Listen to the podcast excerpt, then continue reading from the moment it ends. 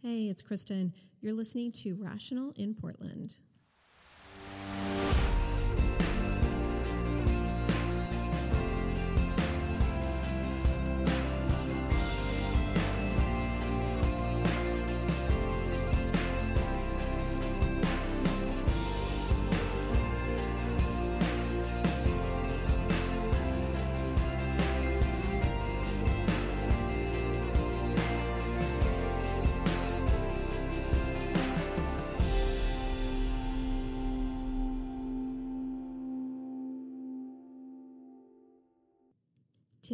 Am so excited about my guest, Terrence Moses. Terrence Moses is the founder of Neighbors Helping Neighbors PDX. A friend of mine who lives in Kenton uh, said that he's just been invaluable to their community in regard to his assistance with homeless people. If you live in North Portland, you might also know him. He is a retired vet and he picks up trash at homeless camps. He shows compassion to absolutely everybody he meets. The friend that told me about him, who lives near his neighborhood, said that he's just been an incredible resource to not just the neighborhood, but homeless people in terms of connecting them with services and resources. And he's this is stuff that he feels called to do. He is in touch with leaders in the city. He speaks to Sam Adams relatively regularly. In fact, my friend who lives in Kenton told me that at one point there was a, it might still be there, there was a web page um, as part of the City of Portland web pages that directed people to call Terrence Moses if they had a homeless encampment that was growing out of control and becoming dangerous for the homeless and the housed residents within that neighborhood. And in fact, there have been news articles done about Terrence and the work that he has done at the behest and the, the request of the city. The city just doesn't handle things, and they call Terrence to handle things. This article in particular I'm looking at is from KATU, it's a local ABC affiliate Portland prioritizes homeless camp cleanups ahead of high profile events. It's September 21st, 2021. And it says that Friday night, Terrence got a text from Sam Adams, who used to be the mayor of Portland and now is kind of known as our current mayor, Wheeler's Bulldog, saying, Hey, Terrence, hope you're well. Hope all is good. I've got a big favor to ask you. It was Sam Adams, Mayor Ted Wheeler's director of strategic innovations whatever that means. Back to the article. He was asking Moses to help him clean up near Delta Park because the Grand Prix of Portland was happening and someone had dumped another pile of garbage near the event. I was going to be in the area anyway, and it's not in my nature to ignore and say no. So, of course, I said, Yeah, I'll meet you there, said Moses. Adam showed up the next morning and they cleaned, at least, you know, Sam Adams cleaned too. I think that's kind of cool. Not just near the Portland International Raceway, they also picked up trash off Interstate 5 along Killingsworth. Moses thanked Adams when he posted photos on his nonprofit's Facebook page, but the experience left him scratching his head. That was a call of desperation, said Moses, but it also tells me that big business tell the city when to move. Moses said he didn't need a text about trash from Sam Adams to know a big event was coming to town. He knew when he saw the city cleaning up homeless camps. The city's own homeless toolkit shows three different camps around Portland International Raceway were removed during the week leading up to the event. Two camps were posted for removal.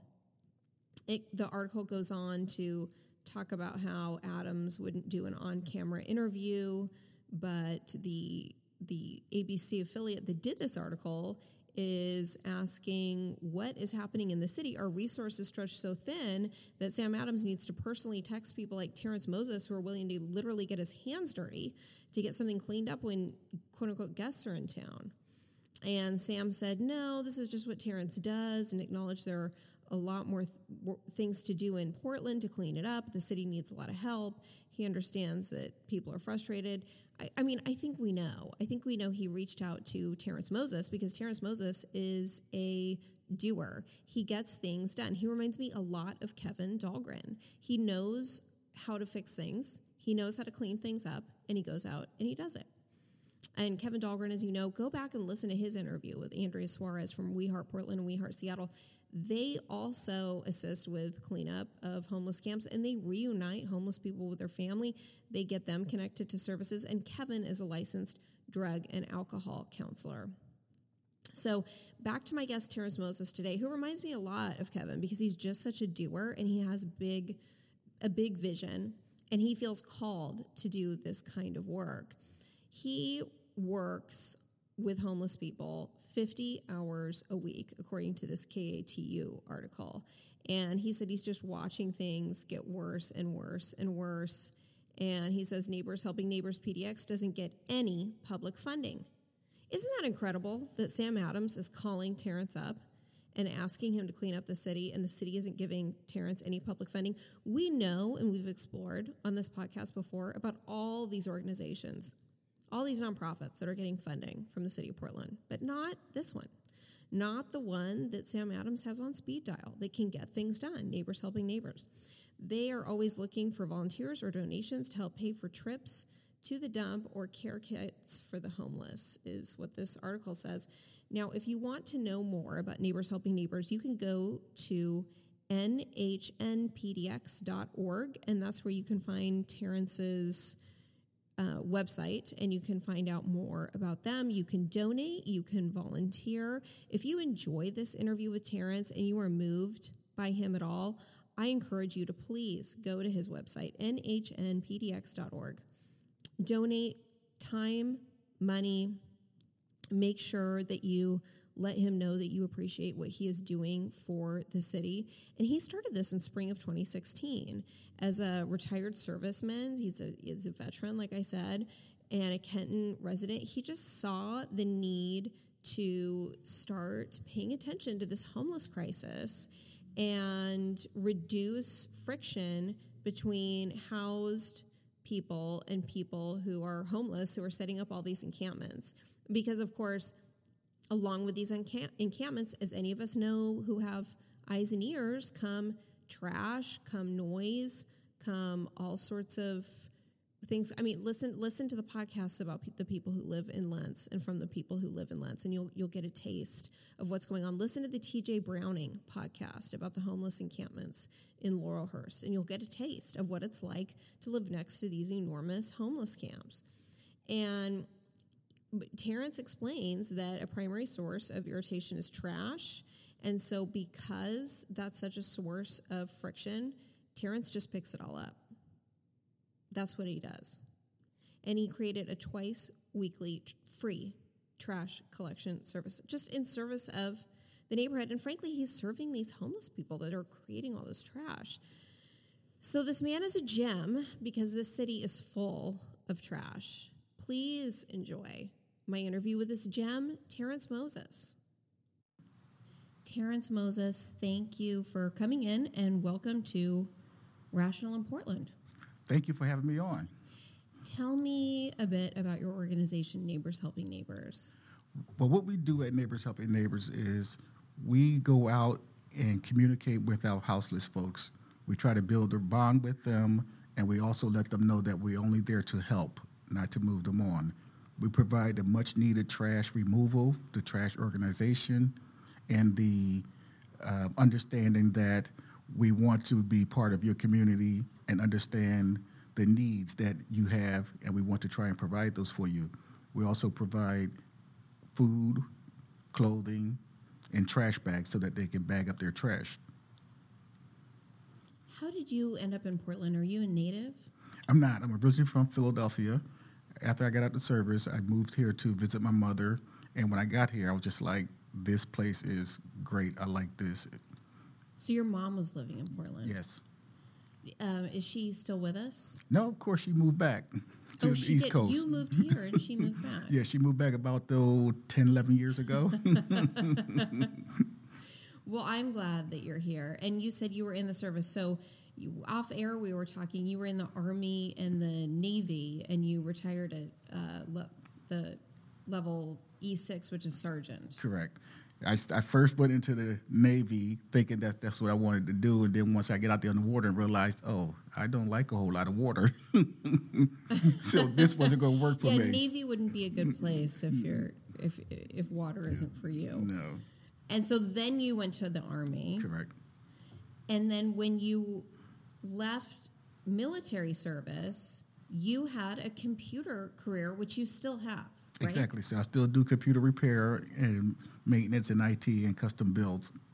And you custom build computers. Yes. And did you learn these techniques and these skills in the military? I did. I learned some of them in the Navy, and then when I came out, I went to a, a technical school to learn the, the rest and the basics.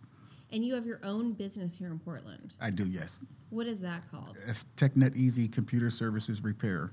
How do we find you if somebody wants to get a computer repaired? Um, because obviously you use this business to fund neighbors helping neighbors, and if if we if anybody out there is listening and is compelled to to assist you, they should use your computer repair service. How do they find you? Are you on the internet? I am. You can find me at techneteasy.com. You can just Google it and it'll come up. Or you can uh, reach out to me on Facebook at TechNet Easy, and you can find me that way as well. Or you can just give me a phone call at 503 490 2598. When did you start Neighbors Helping Neighbors? I started Neighbors Helping Neighbor in the spring of 2016. What led you to start that? I answered a call on a social media app called Nextdoor.com where another neighbor went out to talk with some houseless that was living along the Peninsula Trail, the cut, where there was just uh, having constant cop, uh, feedback and problems with the neighbors. And he was just like, look, is there anybody out there want to help me go talk with these homeless folks and figure out how we can help them? And I answered the call. Myself and Nick, we went around there. Who's Nick? Nick was the other, the actual person who made the request. And we went there together. We talked with them. We simply asked them, we only want to help you. What can we do? And they said, we just need somebody to take away trash. And at that point, we decided we would provide them with trash bags, and it was once a week trash pickup. And we, only started out on a weekly basis, just picking up trash in that one location. And then we decided to walk the, the cut from um, Willamette all the way down to Pheasant to see how bad it was. And we were shocked at how many people were living out there. And then Nick could no longer do it. It was just overwhelming, and he had some health issues. And I just said, I need to take this to the next level. I need to do more. And then I just started building a map in North and Northeast Portland of houseless camps and then how I was going to maneuver around to service all these folks. And you yourself are a homeowner in Kenton, so you understand the frustration with trash. I mean, there's trash all over the city, but when it's in your neighborhood, you understand why it's concerning to those people who are housed. Oh, absolutely. I, I totally understand why the house folks are in, up in arms because nobody wants to see trash in their neighborhood and nobody wants to see broken down cars and people living on the street in front of their houses. But also understand that folks have nowhere to go.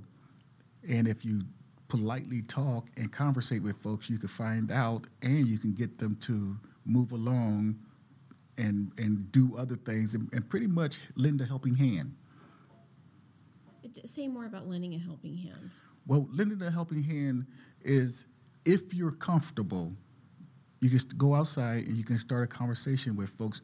Most importantly, by introducing yourself and letting them know that you come in meaning no harm, and ask them, "How can I help you? Is there? Do, do you need a little water? Is there some food, or can I give you a trash bag to help you clean up?" Then you can start breaking down that that fight or flight sense and build that bridge to if you keep your area clean, I'll provide you the trash bags. You could put a bag a week in my bin, then they will be much more cleaner, much more receptive. And then you just kind of let them know that, you know, the state ordinance is you can only park here for three days and then you have to move on. And most of the time, I would say 98% of the time, they will pack up and then move to the next next block. And then that neighbor start doing the same thing. Also, I encourage them if they're not comfortable, please call us and we'll come out there, we'll talk to them, and then we'll put that on our daily schedule and go around and make sure that the trash is picked up and make sure that they're keeping their area clean so that it doesn't become a nuisance. When you say there's nowhere to go, the city says that, that there are shelter beds available.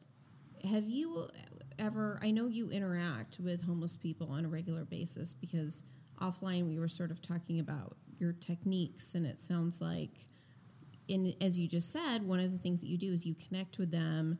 Do they have any understanding of the kinds of services that the city has available for them to transition away from the street? Let's face it, the city even admitted that about 25% of the 300 shelter beds that they have go unused. Right. And when I talk to folks about the shelter beds and going to a shelter, that's not what they want. Reason being, number one, they have to leave everything that they have, go get in line, try to get there to actually get a spot. Then they have to get up and they have to leave that next morning, hoping that when they come back, their stuff will still be where they left it. Um, there's no security. There's often time uh, disagreements amongst them because you're living in the open quarters with about probably maybe 40 to 60 other people, and the lack of staff that's in there doesn't allow them to actually feel safe and store their belongings. And who wants to go to a spot where you can only stay for six, seven hours and you have to get up and leave again? Well, although they're all different, right? I mean, isn't that part of the problem? We've got this patchwork of shelters, and some are in a certain way where you got to leave in the morning, and some are like Bybee Lakes where mm-hmm. it's more of a transitional housing, and some are. I mean, we just have this patchwork, and no one in the city or county. Have you noticed this, Terrence? Nobody in the city or county, certainly not the state, they're completely checked out, seems to have any interest in creating a database or creating any kind of a system to allow people to navigate this in a efficient way where we have some understanding of what we have. Exactly. And, and what the requirements are. Exactly. That and, that and, that's part of the problem. Now Bybee Lakes I'm, I'm horrible with names but i've met him. Alan. He, alan yes. He was homeless himself. Right. And places like that we do need because those get those are designed for the folks that are willing and ready and able to get back into some sort of life. Yes, and you're right. That's different than a lot of the people that you're talking to. Exactly. So places like that we do need and and they do great work, but what we need in this state and the situation we're in right now is we need to meet folks where they're at and we need to provide services for them that fit their scenario where they're at. Meaning, um, it's a, it's a complicated situation, but it's it also is. easily fixed if we are willing to invest the dollars in the infrastructure first. Oh, we have the dollars. Oh yeah, they, the money is there. They're going all over the place. The money is there. The problem is is badly and poorly spent. That's exactly right. Yeah, that, and there's no streamline of any of this. There's no way that you could flip open a binder, say, and say, well, look, based on what you want, mm-hmm. these are the places that you could go. I mean, half of them nobody even knows about. Exactly. Nobody talks to nobody. Nobody knows what the right hand is doing. The left hand don't know what the right hand is doing. The county don't want to work with the city. The city don't want to work with the county. Right. And there's this influx of, it looks like, seems to me, hundreds of nonprofits – operating on their own mm-hmm. deal. Mm-hmm. Exactly. Uh, that are either publicizing what they're doing or not, being funded by the city and county, who are also don't seem interested in publicizing what these nonprofits are doing mm-hmm. or not. So this is all sort of operating under the shadows, and I don't. It, it just seems incredibly difficult to get any of these people anywhere really right. unless we have any of this information which no one seems interested in streamlining or sharing or putting anything, any sort of comprehensive. Really, we should we should have an internet service, don't you think, where we can just you could type something in and you could go in there and you can find out all the different options and you could find out what's available on any given day at any given Mm-hmm. In the in the city and the county will tell you, oh yeah, well we have all this data, we have it, we know. Yeah, but they yet don't share it. Nobody can find it, or and, right, they don't share it, and that's and that's part of the problem is nobody know how to get it. The Sharon Meieran was in here as a guest when she was running for chair of Mm-hmm. Multnomah County Commission, and unfortunately she lost. But she believes that the she believes part of the problem is the data that they do have, at least that the county is collecting, is not accurate. it's not, it's totally outdated. So you know that that too. And how did you find that out? just by talking with uh, commissioners and looking for their information and listening to what they're saying, the, the data that the city uses mostly comes from people that they are housed and that they're low income housing. Or say, okay, well, we kept X amount of people from becoming homeless by giving them affordable living, but the folks that are living actually outside they have no data on other than their so-called what we counted based upon tent. Yes, Yeah, which which well, and of course the county's handing out tents on our dime, um, and I don't know if you've heard this, but everyone, including people who have formerly served at the joint office, tell me that point in time count is inaccurate, and yet no one has an interest in doing an accurate count. exactly. It's totally inaccurate. I mean, I, I I took part in that count, but it was it's totally inaccurate because the folks that are in a tent usually aren't there when you count it. So you just go in there and you count. Okay, there's a tent there. That looked like somebody was there. So we basically we say that's one person there. When technically it could be ten people sitting in that tent. So we have no accurate count. We could just have assumptions of how many people actually living on the street, and those assumptions are are getting us mixed data. Yeah, or no data. I mean, it's if it's not reliable, it's garbage, Right. garbage in, garbage out. So, you say meet people where they're at. I know in San Diego, uh, when he was mayor, Kevin Faulconer had a deal where he would take um, people's belongings and he had lockers and things like that for them so that he can get them out of these burned out RVs or off the street and then help unite them with with family members etc is that the kind of thing that you think would be helpful? I mean if these people like you said they're worried about their stuff if they had somewhere to store their stuff do you think that would move us in the direction uh, that in a positive direction here I think it would because we have hundreds and thousands of storage units across the Portland area. And if we can create a system like that where we take some of these storage units or even uh, a warehouse, and it's going to start with first talking with the houseless so that we can determine what's really valuable and what's really not, and get them to understand that this is not all that valuable. This is valuable. We'll put that away for you so you're not carrying so much baggage around.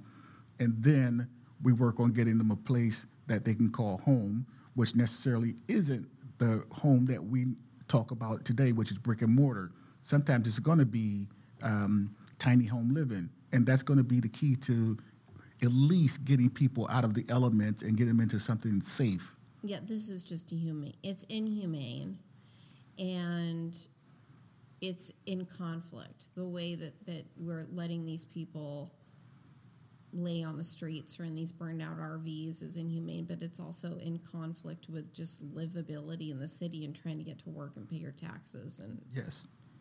what have you.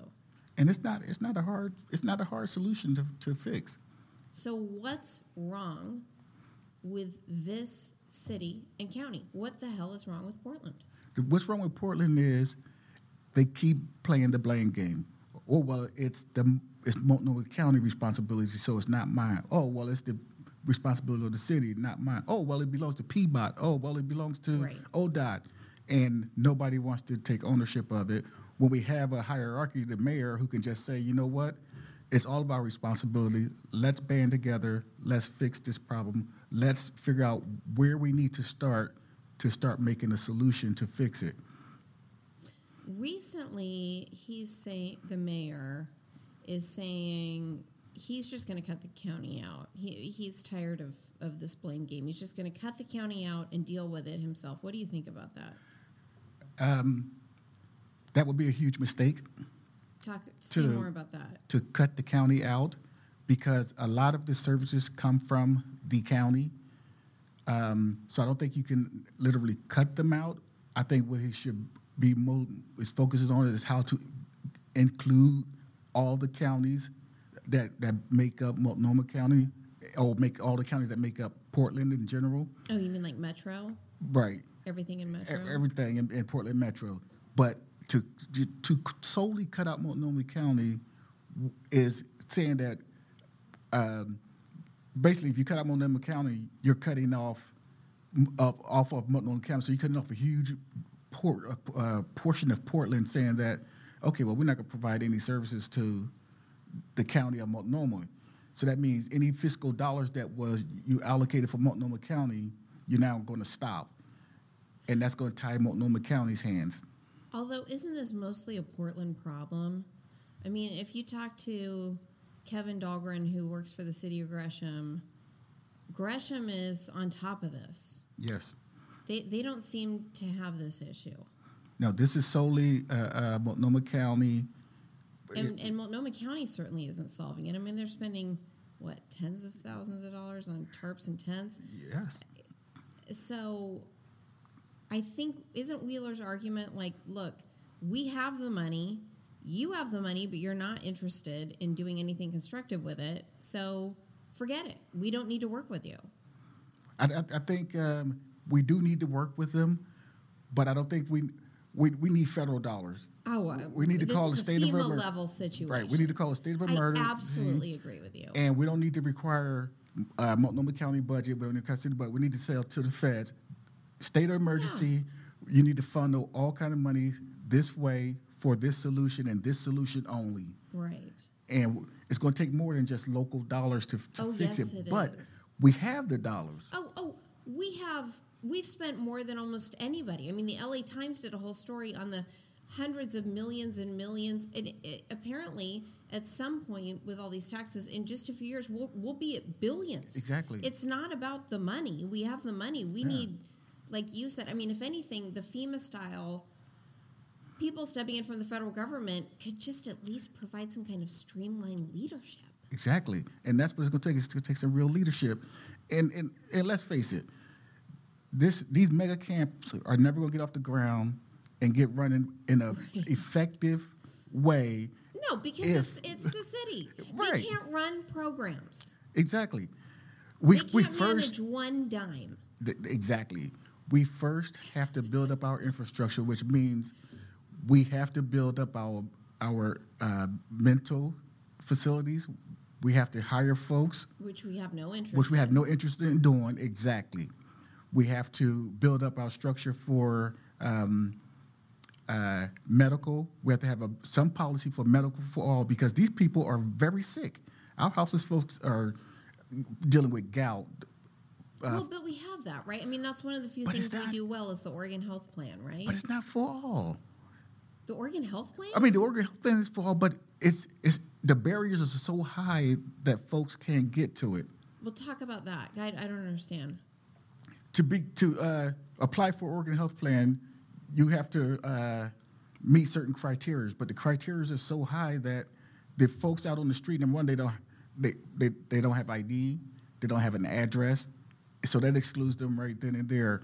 They can go to the hospital and sit in the ER, and uh, and I've been down there, and they don't get seen because they're put very last. So that's another barrier. But uh, the biggest barrier is not having an identification and address to actually sign up for these services, to get the mail, to get the um, letters. They require you to go down there face to face, and then when you sign up, they say, "Okay, well, can you come back because we don't have time or we don't have uh, nobody available to talk to you now. We got to go back down there, and most of them aren't going to do it. But eventually they're seen in the ER, right? Like Sharon Meieran, who's an ER doc, um, and a, a couple other ER docs who are listeners say that, that it's a revolving door. It's nothing but homeless people. It is. It's a revolving door, and But you're right. We do need to fix that. right. We need to fix that, and and I mean they.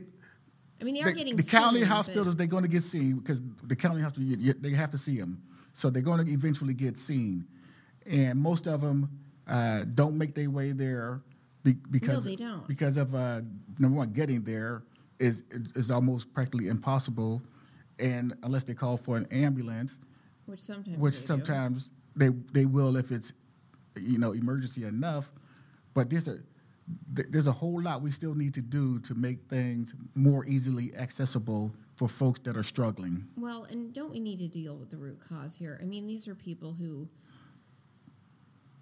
you know, half the time are nude, don't know their name. Mm-hmm. we've we've got comorbidities of severe mental illness, severe addiction Yes. issues. I, I mean, don't we have kind of have to deal with some of those root causes, like this idea that we're not interested in the mental hospital anymore? I, I think is tragic. it is and we have to deal with and the root causes of that is exactly because we wiped out all these services and we continue to wipe out these Yes. services when they have to make budget cuts that part of the medical industry is always the first to get cut we're never investing in in in one's mental health so we're not creating hospitals or they create these day services what which is It's not, not what enough. nobody needed some of these folks and i would say easily say about 50 to 60 percent of these people need round the clock medical care Yes, for their mental health that's exactly right. Maybe more. and maybe more. And I do understand that the um, justice system is trying to uh, redevelop the um, the mandate for them to uh, Well, I think Wheeler is. right to try and get them to be committed to make to relax the policies on self committed or one can call and say this person needs to be committed for to make them get the health treatment that they need but even that's still two years in Oh, at least. I mean, it's just it's going to be because we don't we don't we haven't invested like you said in these mental health facilities, these institutions. We're not interested in institutionalization until what Wheeler started talking about it like 2 weeks ago after Mayor Adams from New York City did. And so we just don't have the infrastructure there. I mean, even even if we could get it, get the law changed so it's not harm to self or others, which is Sharon Meieran said is just a bizarrely high, high, high threshold. I mean, there are people who don't know the time of day or who the president is who Right. don't meet that threshold. exactly Um, and and even if we could get them in under this system, where in the hell would they go? Because this state is so I don't know libertarian. I don't know. I mean, certainly the ACLU is is part of the problem. It seems like um, they're so into this idea of hey, it's their right to be mentally ill, and we're just not going to invest in a mental health facility or the hospitals that where let, let's say Wheeler got that done tomorrow. I mean, where in the hell are these people going to go to get the kind of care they need? Where are we going to get the psychiatrists? exactly They're not here. America doesn't care about their people. And until we invest in people, this kind of problems are going to continue to exist. Um, we have to, when we get we get free education up to the 12th grade, and then we say bye bye. Now it's up to you to do the rest. So we're not making it, we're not investing in people lives to say right after high school, we're going to make it easy enough for you to go into either a technical school or into a, a college so that you can continue education, number one, into a medical field because that's where we need most of our help.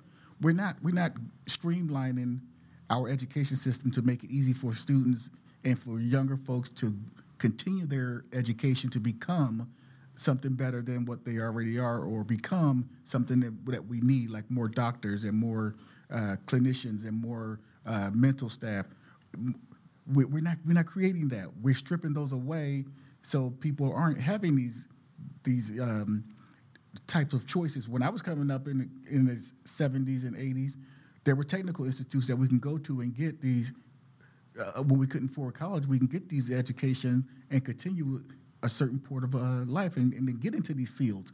But now all that is going away. You know, you said uh, America doesn't care about its people, and I tend to agree with you. But you know, the argument on the other side of that is, well, you're stripping these people's liberty away. Um, I, I mean, I think the argument to that is, at some point, it's hard to enjoy your liberty when you don't know what your name is. And I think then they say, well, but you know, it's um, they could know if they wanted to take their meds, but they don't, and they should be free to do that. I mean, what would you say to that argument? I would say to that, to that argument is if that was your child, wouldn't you want somebody to tell them that, hey, look, you need some help? Wouldn't you want somebody to say, let me give you a hand? Wouldn't you want somebody to say, there's a better way? When we was coming up, our neighbors was able to chastise us and tell us that uh, that was wrong. You shouldn't be doing that. Go home and, and then I'm gonna tell your mom. And then they called your mother, and then you dealt with the consequences after that. But now it's like that community is not there where your neighbor can say to you that, "Hey, you shouldn't be doing that. That's not right." Or let's get you some help, or right. Well, and you know, I've talked to parents. I had this woman, Terry Anderson, in here, and it was just absolutely heartbreaking because her son had super severe schizophrenia. And parents can really only do so much. I mean, she mm-hmm. takes him to OHSU over and over again. He gets evaluated, he gets a diagnosis. He doesn't want to take his medicine. Even though she gets him his medicine, she can't make him take his medicine because the bar is so high to get him committed. Mm-hmm. She gets him committed over and over again. They release him over and over again. And of course, then he died under the Burnside Bridge of a fentanyl overdose not because he was interested in fentanyl, but because he had severe schizophrenia. He ended mm-hmm. up on the mm-hmm. streets, and of course, along comes fentanyl. Exactly. In the U.S., we practice medicine. We don't do medicine. We don't do treatment. We practice medicine. We're not inter- in, into it to for long term cure, and that's just what I, I I believe it is. Like we just that's why they call it you know a practitioner or you know we we just continue to practice instead of healing people. Yeah, I, how do you do this day after day? Because I'm, I'm not, I feel so depressed.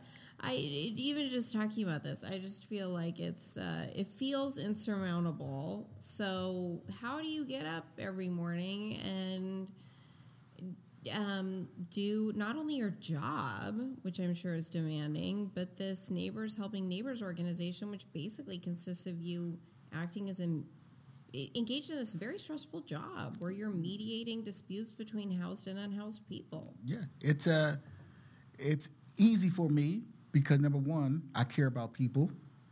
It's easy for me because I have a loving family that supports it. Because I, the, all, everything I do outside takes away from um, yes. my home life. So, but I every day getting up and knowing that there's somebody outside that needs help, and I was able to get up and continue to do it. That's what I'm going to do. And also, it's, it's believing in something bigger than you. That's a big part of it. Is knowing that there's something bigger than me, and that's why I'm able to still get up. As long as I'm able to get up and do then I'm going to get out there and do something to try and make somebody else's life better. Because let's face it, a person you come in contact with on a daily basis could be that person's last time you see them, and it's how you interact with them. If we continue to turn our nose and try and, and go away from them, you just made it. You just made that decision for that person, whether it becomes a, a, a theft, whether it becomes a suicide, because we have a choice that we can stop and talk to that person and just validate them, may at least extend his life by one more day, or may under, let him understand that people still care about us, that I can still go on.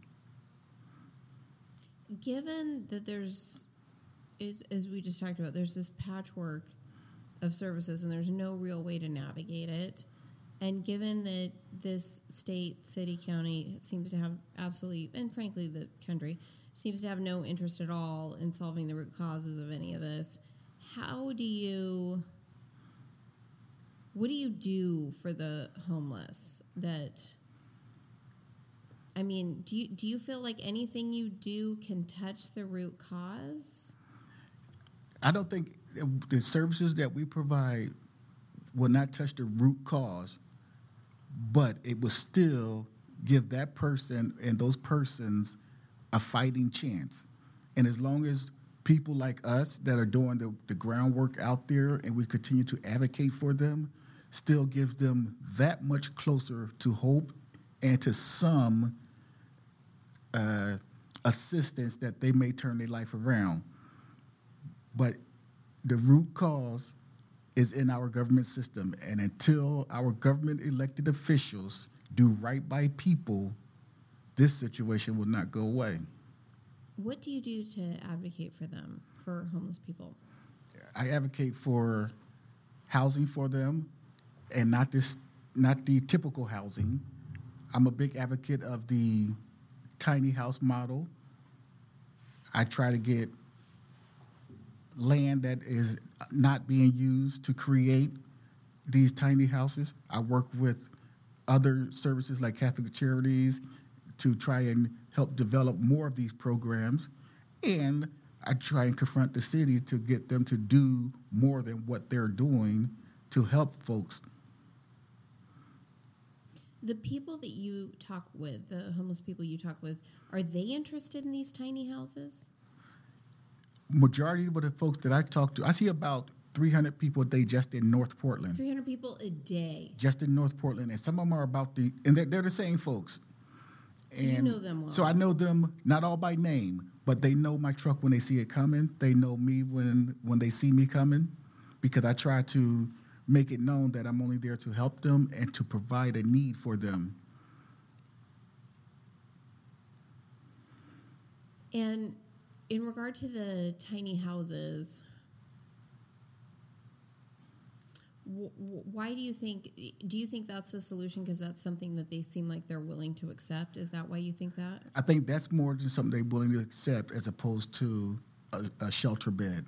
Because they can lock a door they can go and come and they they have liberties and freedoms to do some things up to a certain point and they do better in a community that looks like them and that resembles them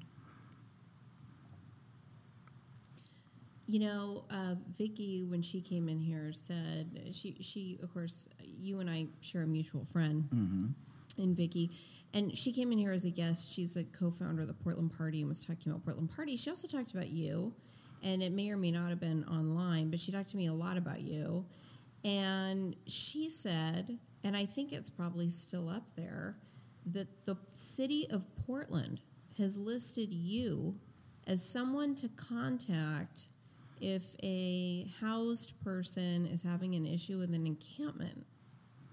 Don't you find that amazing? I do find that amazing, and it's just, and we didn't find out about it until uh, a, a house person actually called us and said that uh, we're having an issue with a houseless person in our neighborhood. Would you come and and help with that? The city referred you to us, and I was like, they did, and it was in Southeast, and and, and, my neighborhood is north and northeast because we we believe in hyper local will actually mean more if it's a very hyper local. But if it starts one person going to multiple locations, it then it becomes not as effective.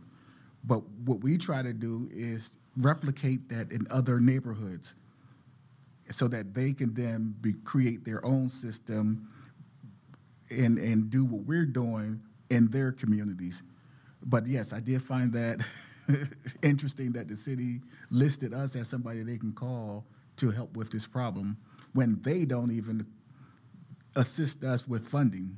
And they have all the money in the world. Exactly. It's your tax dollars. Yep so you don't get a dime. Neighbors Helping Neighbors doesn't get a dime from the city, but the city relies on Neighbors Helping Neighbors to clean all this up. Exactly, and that's what we find so so funny. And now, infuriating, now, I would say. I will say, just recently, Metro did start honoring our dump fees. So so it goes on the city account, and that just happened within the last, I think, six months. But of course, it happened at a time where they ramped up their services where they're sweeping more, so that left less for us to do. But so I have to kind of be a l- little more nicer to the city since they did that. So I don't bash Well, them as to much as I Metro, do. I well, to guess. Metro, yes. Yeah, our, th- our Well, Metro has always been layer of government. yeah. Metro has been trying to figure out ways to help us even earlier on. It just never came to fruition. That's shocking to me. Very shocking. And good for them. Mm, Yeah. So they, they, they have helped in that, and we still have a long way to go. And How did you Uh, convince them to see the light? um, working with Metro, um, they heard about me through, I forget how they heard about me, but I then I attended some of their meetings, and, um, and they were just very thankful for what I did. But they could not figure out how to make it work where they could accept uh, us picking up trash and dumping it without being in direct partnership with the city. And we refused to be a partner with the city because their their goals didn't align with our goals. Say more about that. The goals not aligning. Their their goals was to just clean up the streets, move people, remove the trash, and and move to the next site. Go where they say go. Our goals is we're trying to help people stay where they're at. We're trying to help them manage their trash and build a bridge between the housed and the unhoused until we had a better solution.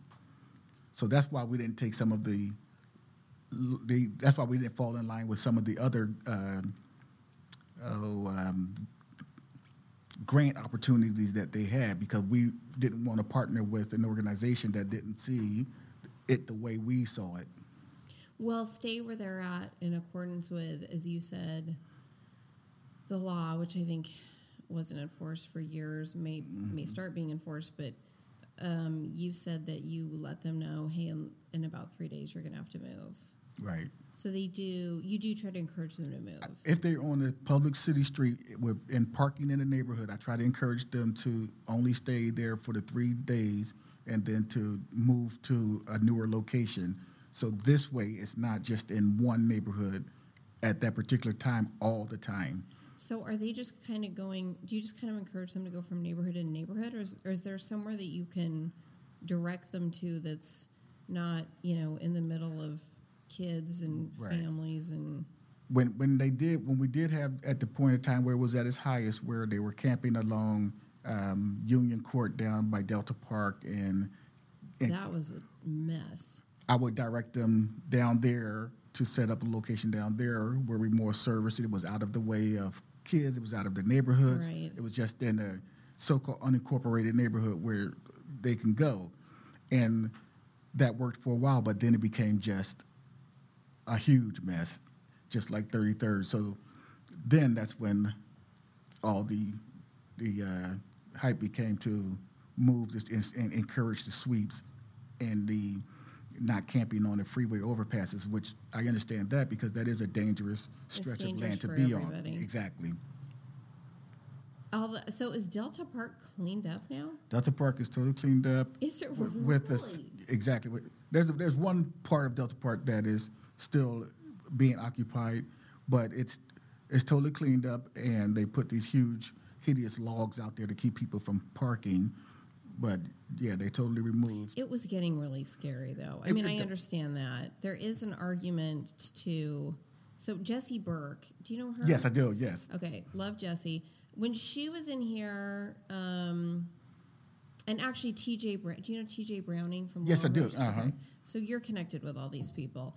I, I really enjoy them, and they had an interesting argument. They agree with basically everything you say, Th- but they had an interesting argument about the quote unquote sweeps, which is, look, we can't allow these zombie RVs and these encampments to get enormous mm-hmm. because once they do, it's it's it's the next plague. It's cholera. It's it's you know I mean the vermin is incredible. Mm-hmm. The the if it's not the plague, just the spreading of disease generally is it's there.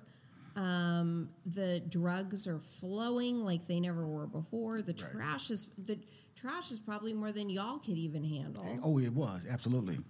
Oh yeah, and the hazardous waste Yep. from the needles and the the you know blood spattered tourniquets uh, and pipes and I mean it's just where do you begin? What what do you think of that argument that you know? Yeah, there needs to be somewhere for these people to go, but it's it, it can't get too big. Yeah, and I agree. I love Jessie to death, and and I, I believe everything she says because she is passionate for people in general. Yes, and um, you can't. You don't want them to get too big. But when I was talking to Sam Sam Adams. prior to his uh, going to reelection, and he asked, "What do we do?" Prior to his reelection, as trying to mayor? reelect, wait, where he was trying to Oh, re- so this was become. back- Oh yeah, this was back. Uh, Was this back before he was mayor this was back um, or second term? second term when he was trying to run Interesting. again. So Mayor Mayor Adam, Sam Adams had already been mayor. He was going to run again, and and he he got. How did he get connected with you? Because he lives uh, was living in the neighborhood in Kenton, and he knew about what I was doing. He actually went out on a couple ride-alongs with me and, and threw trash, Good for him. and uh, he he was going to rerun, and he wanted to talk to me about what should he do to help with the houseless situations. What was your advice? And my advice to him was, you have to talk to the communities, get them involved, and then you create, you find a location, and you keep the community involved. Get buy-in. Create these tiny house villages, and then that's the way you start. I said, but you have to talk to the communities first. You can't get a piece of land, say you're going to put the place there, and then start talking to folks without getting the buy-in and having the people to back you. And he said, well, then what we, we do about this enormous amount of trash? I said, first of all, we have a lot of land. I said, we need to dedicate a dedicated piece of land that we can call where they can park their cars and RVs, provide the proper sewage, give them the, the uh, restrooms that they need, and that will at least stop people from parking on the side of the roads. I said, there's a lot of public land that the city owns that we could use for RV parking and car parking so that there is out of the public eye and we could provide them the services. And I gave him, and, and we went down a whole list of ideas of what he could do to better uh, handle the, the situation around the houselessness, keep it from overflowing into the communities.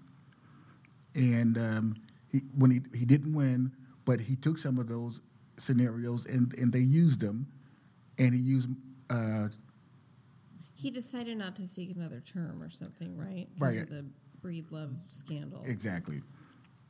And um, so they took some of those, they took some of that playbook and used some of it and trying to create these safe rest villages, which was just a total bust and a waste of money because now they're stopping the production on all of those. Well, and they put them all right in the middle of the neighborhood. And then they put them, exactly, put them right in some of the worst spots too. by a school, School, no screening for sex offenders, no screening so for felons. it's, it's, it's, it's not going to be popular opinion because, I mean, people don't want them in their neighborhoods. So it's, it's going to be a tough, but we, we, we have enough land in commercial type settings that we could create enough space for people to exist so that we can start getting them the medical treatment, the addiction services, and not this in and out stuff. I mean, we need real services for them so that they can at least exist. What about the argument that they don't want addiction services? I mean, I guess in this last um, quote unquote sweep of the east side, I think it was hundreds and hundreds of people, and I, what, five people accepted addiction Mm-hmm. services? Yeah, and and people are not going to be upfront and right ready to.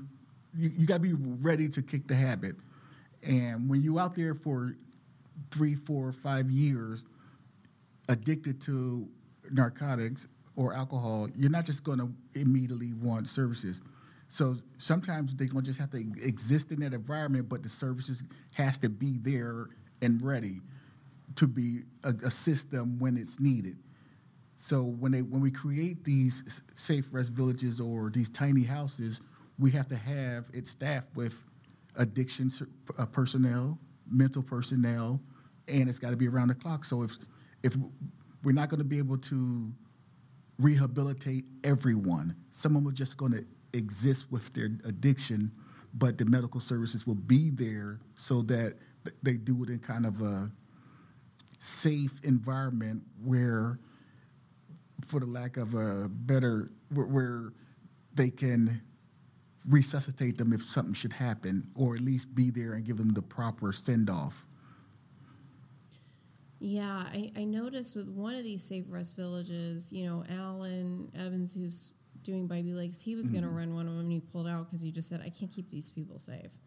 I can't keep the neighbors safe. I can't keep these people safe from from each other.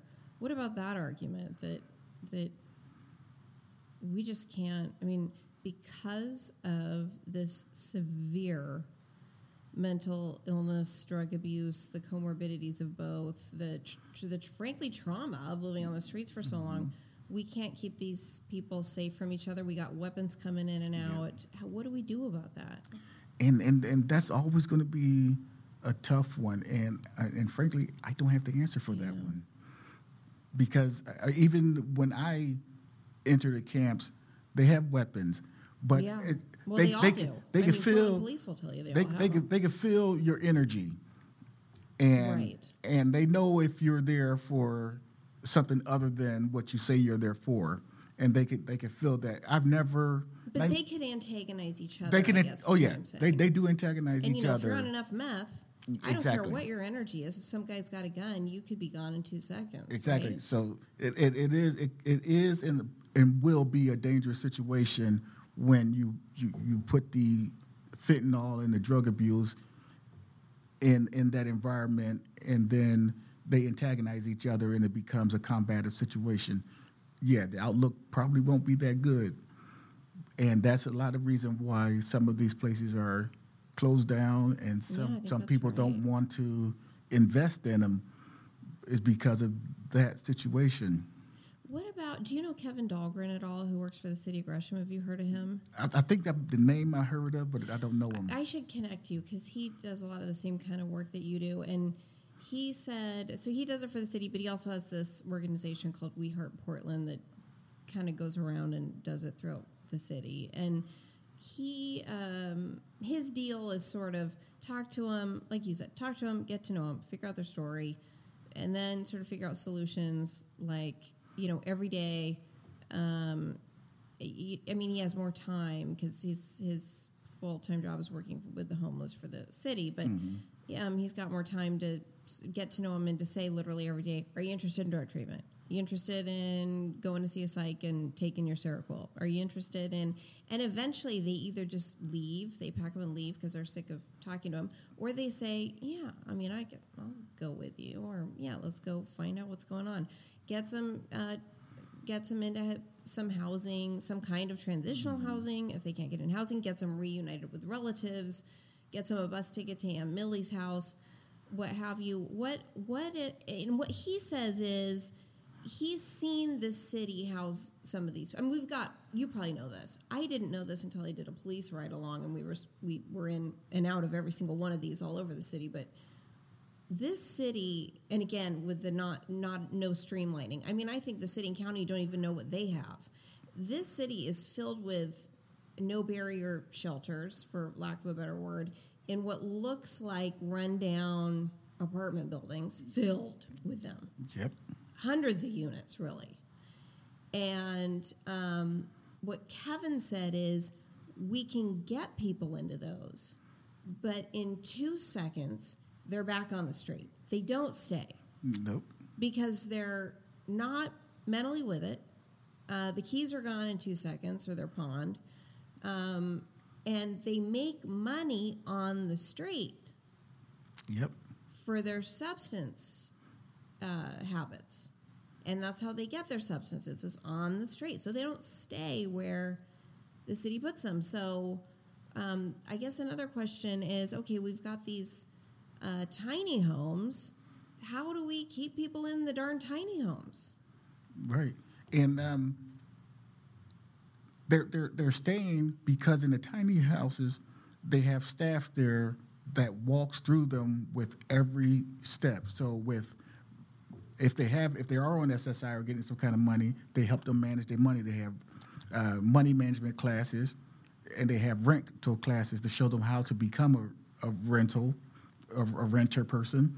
They uh, But how are they going to attend these classes if they if they're, you know, the, day before they were pooping in the street? and because also at that, for instance, at the Kent Women's Village, is they have um, people that works along with them to um, focus on hygiene. So they have uh, peer supporters, is what they call them, and they, they assign them to each person, and that person walks them through the day of what it looks like to be an active human in, in this today's world, showering, uh, eating, cooking a meal, becoming. But if you're not mentally functioning and if you're on all these drugs, how do you follow along?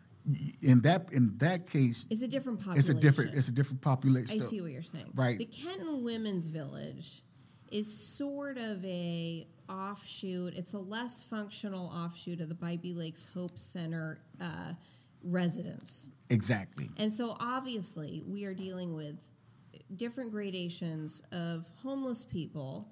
And there are the people that I'm sure you stepped over a couple bodies getting here. I always do. I mean, there are people that I'm waving my hand around towards the window uh, because we're in the middle of downtown right now. There are all these people who don't know what their name is, mm-hmm. don't have ID, don't know the last time they had it, don't know anything about anything could be nude at any second or throwing a barrel under the window and then of course we have people who are maybe a little more interested in maybe they, they have some substance issues or they have some mental health issues but they're interested Right. they're functional enough that they can follow along with some of these services and then of course we have the Bybee Lakes people who are the one person away from a pay or one paycheck away two paychecks away five paychecks away from being in a townhome or something Right.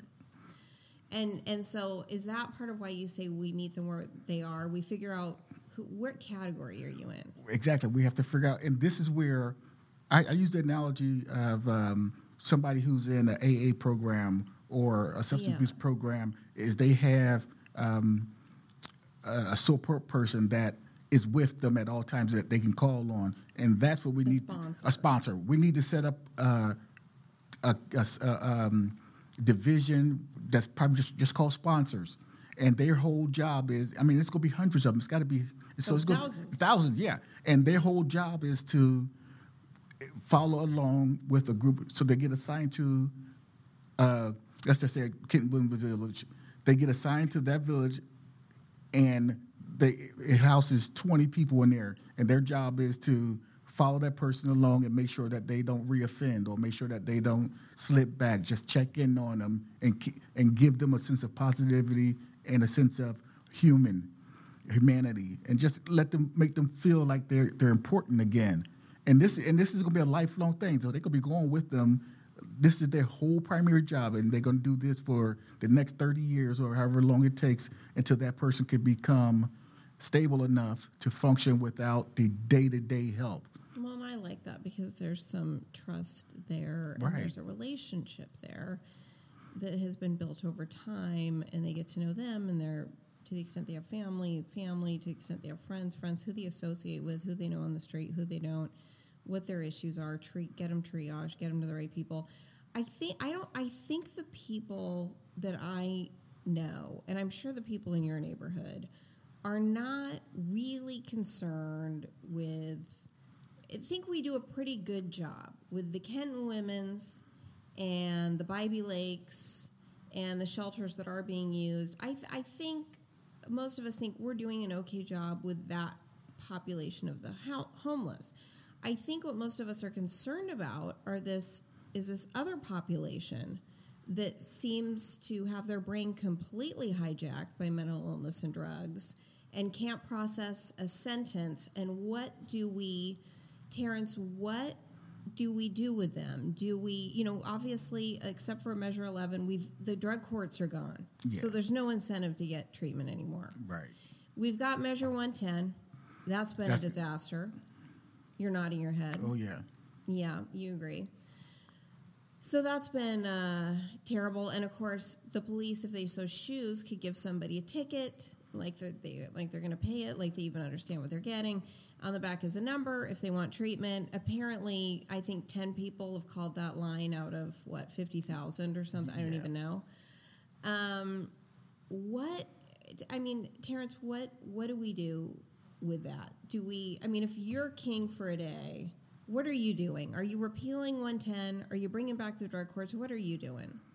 I'm repealing 110, bringing back the drug courts, and also I'm funding relentlessly our medical Yeah. and our mental facilities, building facilities for folks to be uh, long-term treatment centers. Yes, and detox, and right? it put just funneling money into these we don't at, have at- it anymore. at zero expense. It doesn't matter. I'm funding. Yeah, we don't have it anymore. it's all and we have reduction. exactly. It's needle exchange programs and fly-by-night nonprofits. We have we have to invest in in, in, in the mental in the in the in the, the wealth of mental folks, and that means we need to funnel money into it. We have to create spaces for people to go to these. Um, uh, I agree. It's got to be long term. It's got to be yeah. 90 days. It's got to be more. It's got to be more. I mean, if, if they need if they need it for for a year for life. for life, we have to be ready to. For we- We, need to be all in. I agree. We just can't have it for just the wealthy. I agree. You, you know, if uh, Well, and a lot of the wealthy end up under the Burnside Bridge, Right. Because their parents, drug court's gone, and unless they shoot somebody or get charged with a Measure Eleven crime, the parents can't compel them into treatment. right, so we have to at some point just say we, we can't baby proof it enough. Now we need to force them to do something better. How do we sell this? Because nobody here seems interested in that. and and that's that's going to be the hard part. And I think we we have to sell it as, and the, I think the most persons that are against this is people who don't have children or someone that they know that is affected by this That's situation. Right. Mine is my sister, and my other one is my dad, and that's mental illness. My sister's. And the way we're going to have to sell this is is we have to just I mean we have to flood the system with if this was your loved one, wouldn't you want somebody to tell you to get treatment? And if we can't tell you to get it on your own, wouldn't you want them to be mandated to get the treatment so that they could be helped? That's how we're going to sell. We, have to sell this to them that look, Mr. Gates, if this was your only child and he was out on the streets after you did everything you know how to do, you had all the money, but it still wasn't working, wouldn't you want him to be mandated to go be put in clinical help so that he can get the treatment that he needed? So that's how we're going to have to sell it to, to folks that is not, not believing in mandated medical treatment.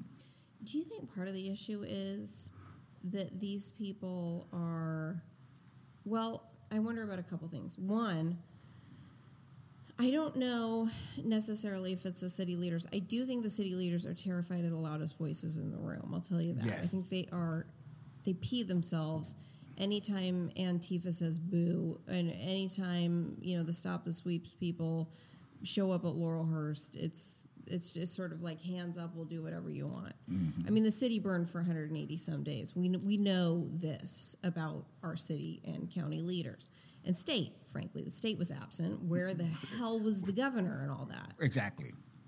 I mean, letting the biggest city, the driver of commerce in your state, burn for 180 plus days, that set fire to the mayor's condo, mm-hmm. vandalize the city commissioner's house, throw munitions at the justice, set the justice center on fire, the jail. Yeah. I mean, they're they're endangering the inmates they care to they claim to care about. Yep. Uh, so you know that's what we have going on, and I think that they're terrified of these twenty-year-olds screaming about how these people need their liberty and we're not allowed to force anything on them. So is it is is one step new leadership that can just tune out that loud, violent element?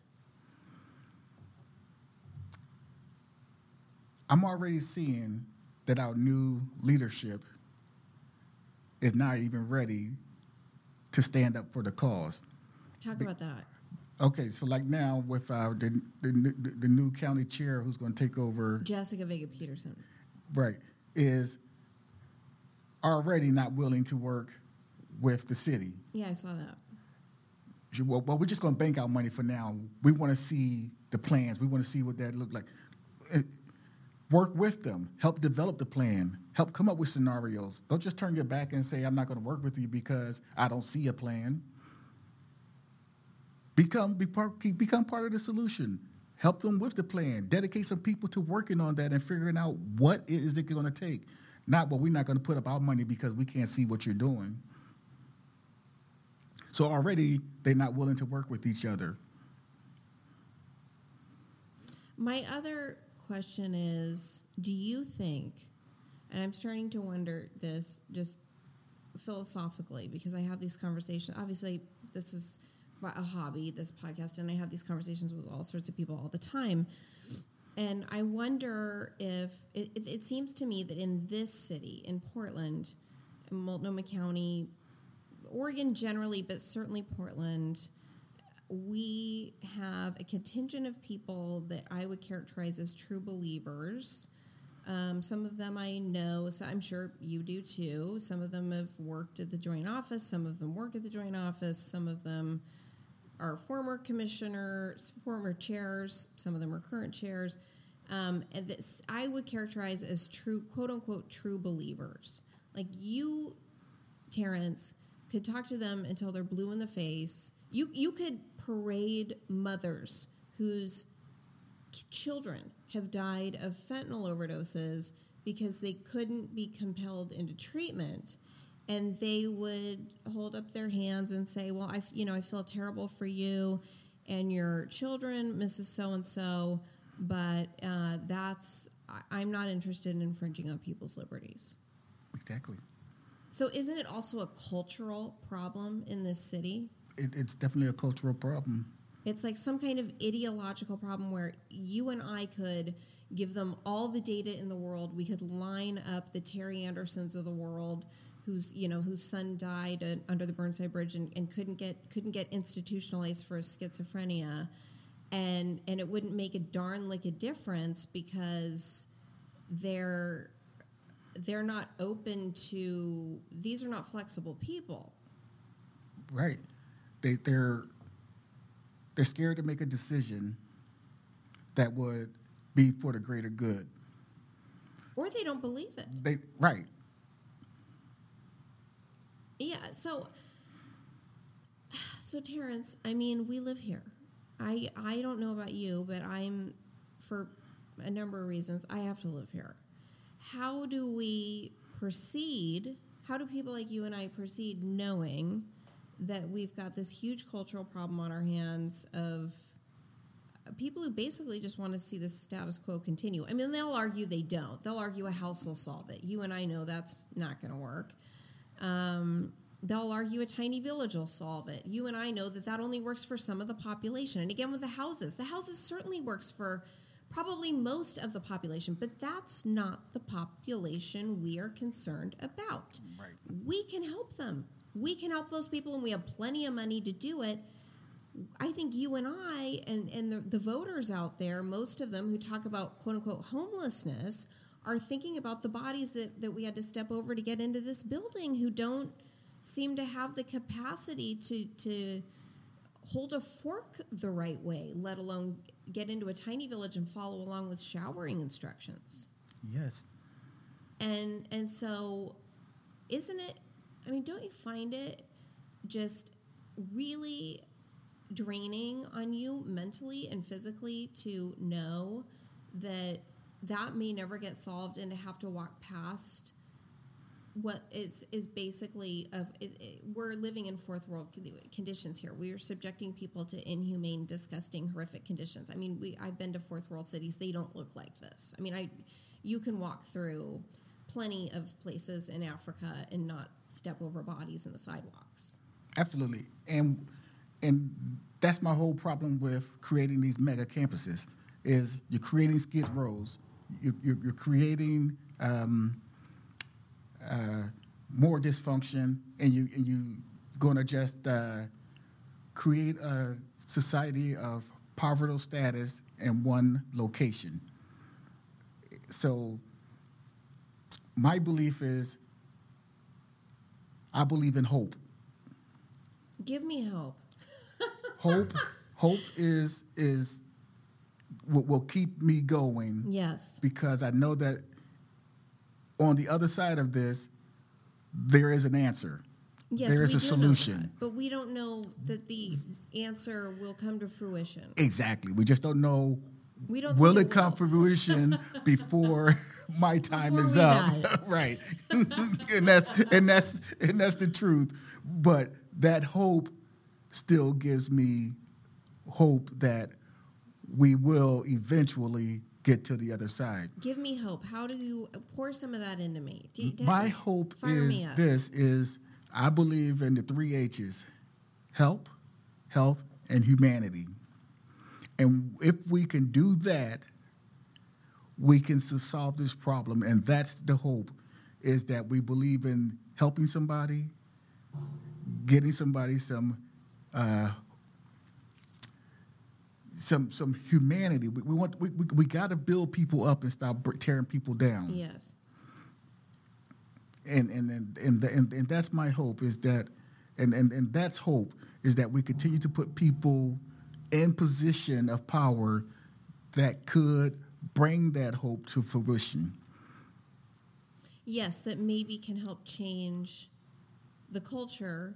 And then maybe conversations like this, maybe Neighbors Helping Neighbors, other organizations that are similar, banding together. Obviously, you know Jessie, you know TJ. I mean, if if we can work together, there seems to be strength in numbers, and maybe we can move that Overton window, that that window of acceptable political discourse in a in a positive direction so we can start addressing this horrific humanitarian crisis that is going on in this city that is it I think it's I mean you were in the military. Did you did you serve in a war or anything I'm sure you know people who did. I know people who did and yes. And it affected them right? It- I mean it, it affected them profoundly. It, it does absolutely. And I think these people on the streets, these these I, I would characterize them as, as non the non-functional homeless that, that we we sort of need some sort of a compelling mechanism for.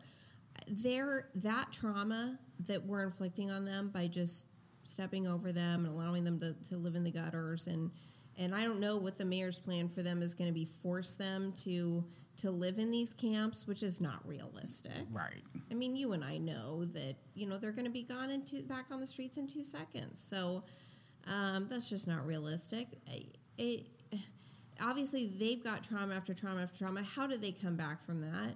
And then I think those of us living around this and raising young children, for Pete's sake, there's trauma for us watching the the homeless people's trauma unfold.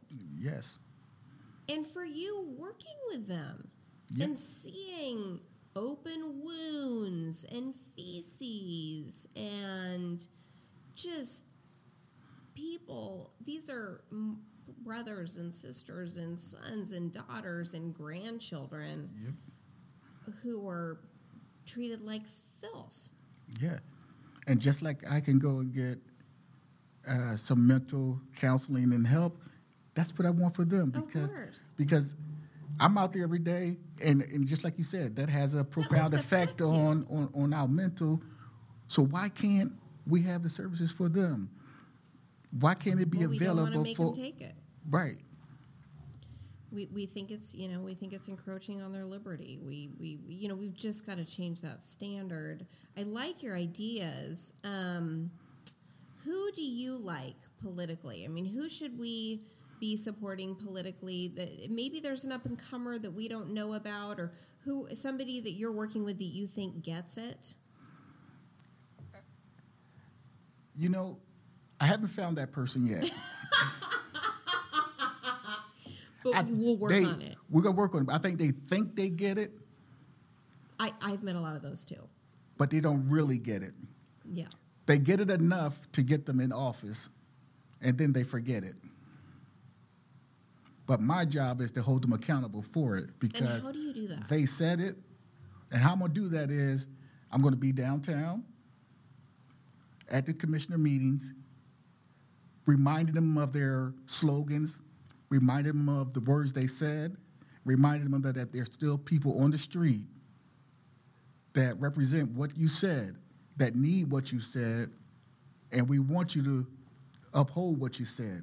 I'm going to be in Salem holding Tina Kotek to what she said, holding her to those first 100 days in office is to get people the help that they need to get them off the street. I'm going to hold her accountable to those.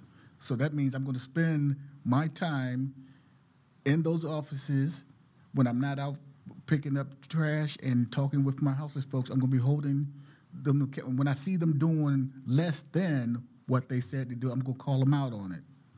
And I'm going to make other Oregonians hear my voice telling them that you're not doing what you said you was doing that got you elected into the office. But doesn't she have ideological differences with you? I mean, when I met her, she said housing's a public good. She she does she does, and she wasn't my first first pick. Right. She wasn't my choice. Right. So I went with the lesser of the greater goods. Right. So. But how do you communicate with somebody like that? Because she seems to me to be a, tr- a true believer that might be impervious to lobbying or to listening to ideas or to I mean she might say well I am I'm I'm totally accountable. I'm I'm engaged in infill. I mean I'm engaged in uh, I'm working with developers to build 300 condos at uh, $500,000 a piece that we're going to put these people in. And I'm going to say well are they going to be low enough income that somebody can afford it? Are you making sure that the, the funding is going to be available to subsidize that income so that people will be able to stay put in those homes. Are you doing something to get folks off the street to get them the medical care that they need? Are you doing what what it's going to take to get uh, mental facilities built and house folks? What are you doing? Not that you're working with a developer to help them line their pocket, right, right. but are you doing something to elected. exactly? Which are you doing something to help the folks that are on the street get off the street and get the medical, mental, and housing that they need? And really, when we talk to these people, and Jessie Burke made this point, and I think it's brilliant. I think when we talk to these people, if you all are interested in doing what Terrence talked about and attending these meetings and talking to these politicians and trying to hold them accountable and ferreting out you know people that, that you think can actually engage in leadership. We've got to make distinctions between these different boxes of homeless people. We've got our functional homeless people who are just a couple paychecks away from living in a, a nice townhome or something and those are apparently that's the majority of our homeless people and that is what the state the city the county seems focused on, and I get it because if that's really the majority, then sure, that's what they're focused on. But I think we also have to make a distinction when we speak with these people about um, and, and just say up front, I want to know what you're going to do with the people asleep on the sidewalk. Exactly. Because sober, mentally with it people don't sleep on sidewalks. Exactly. Try it. Try it for a second. Yep. I mean, you'll get up and um, you might. La- I mean, my nine-year-old thinks she's funny and says, "Oh, I could do this forever." I mean, you, she lasts a minute. You know, you might last. You or I, um, you know, not being 20 year olds, I mean, I know I'd last 30 seconds. So, you know, when you see like some 50 year old guy on a sidewalk, I- Tina Kotek's house, that's not it. That's not the answer. And we've got to make a distinction with these people about who we're talking about because they will continue to talk past us. They will say, well, you don't understand that that's what that that housing is the solution and that they're just a paycheck away. That's what they'll tell us Yep.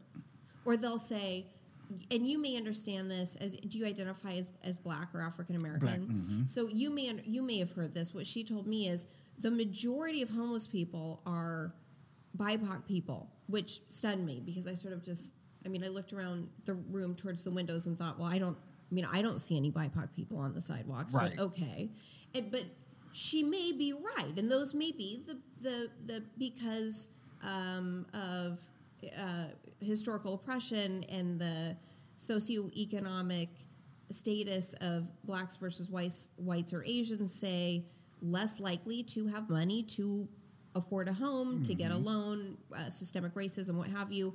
That makes sense. Okay, maybe a few paychecks away from getting into a townhome. But the people are in the gutters. I don't see a lot of BIPOC people in the gutters. And I serve. I'm out there every day, and I probably see ten. Right. And you're in Kenton. And I'm in Kenton. and, and that's not a that's not a well, it's gentrifying, but that's not historically known as a lily white place. Exactly. And I run across 200 white folks, women and men, daily.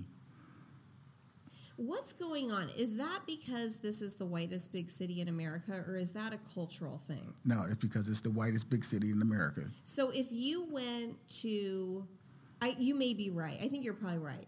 So if we went to like Chicago or the Bronx, we'd see a lot more BIPOC and people of color splayed Absolutely. out in the gutters. I was in Philadelphia in September. Oh, were you in Kensington? I, yes, yeah. yes, I was. I cannot believe it. You went to Kensington. I went to Kensington. Everybody who hasn't heard of Kensington, I want you to get on YouTube and I want you to search up Kensington and you will know what Terrence just witnessed. I can't believe you went to Kensington. I went to Kensington because I'm familiar with the neighborhood. I mean, I haven't been there in Do you carry 20 guns? years. I don't How did you keep yourself safe there? because I'm not threatening. Got it. And you don't have a threatening vibe. I don't have a threatening vibe at all. You're from Kensington, I'm from no, I'm from Phil- West Philadelphia, West Philadelphia, but I know of like Kensington. the Fresh Prince of Bel Air. Uh huh. I'm, I'm, and I went to West Philadelphia and Okay. saw the same thing. Yes, so it's it's definitely dependent on the community you you're in and the city you're in, whether it's going to be majority of black, Yes, majority BIPOC, or majority of white folks.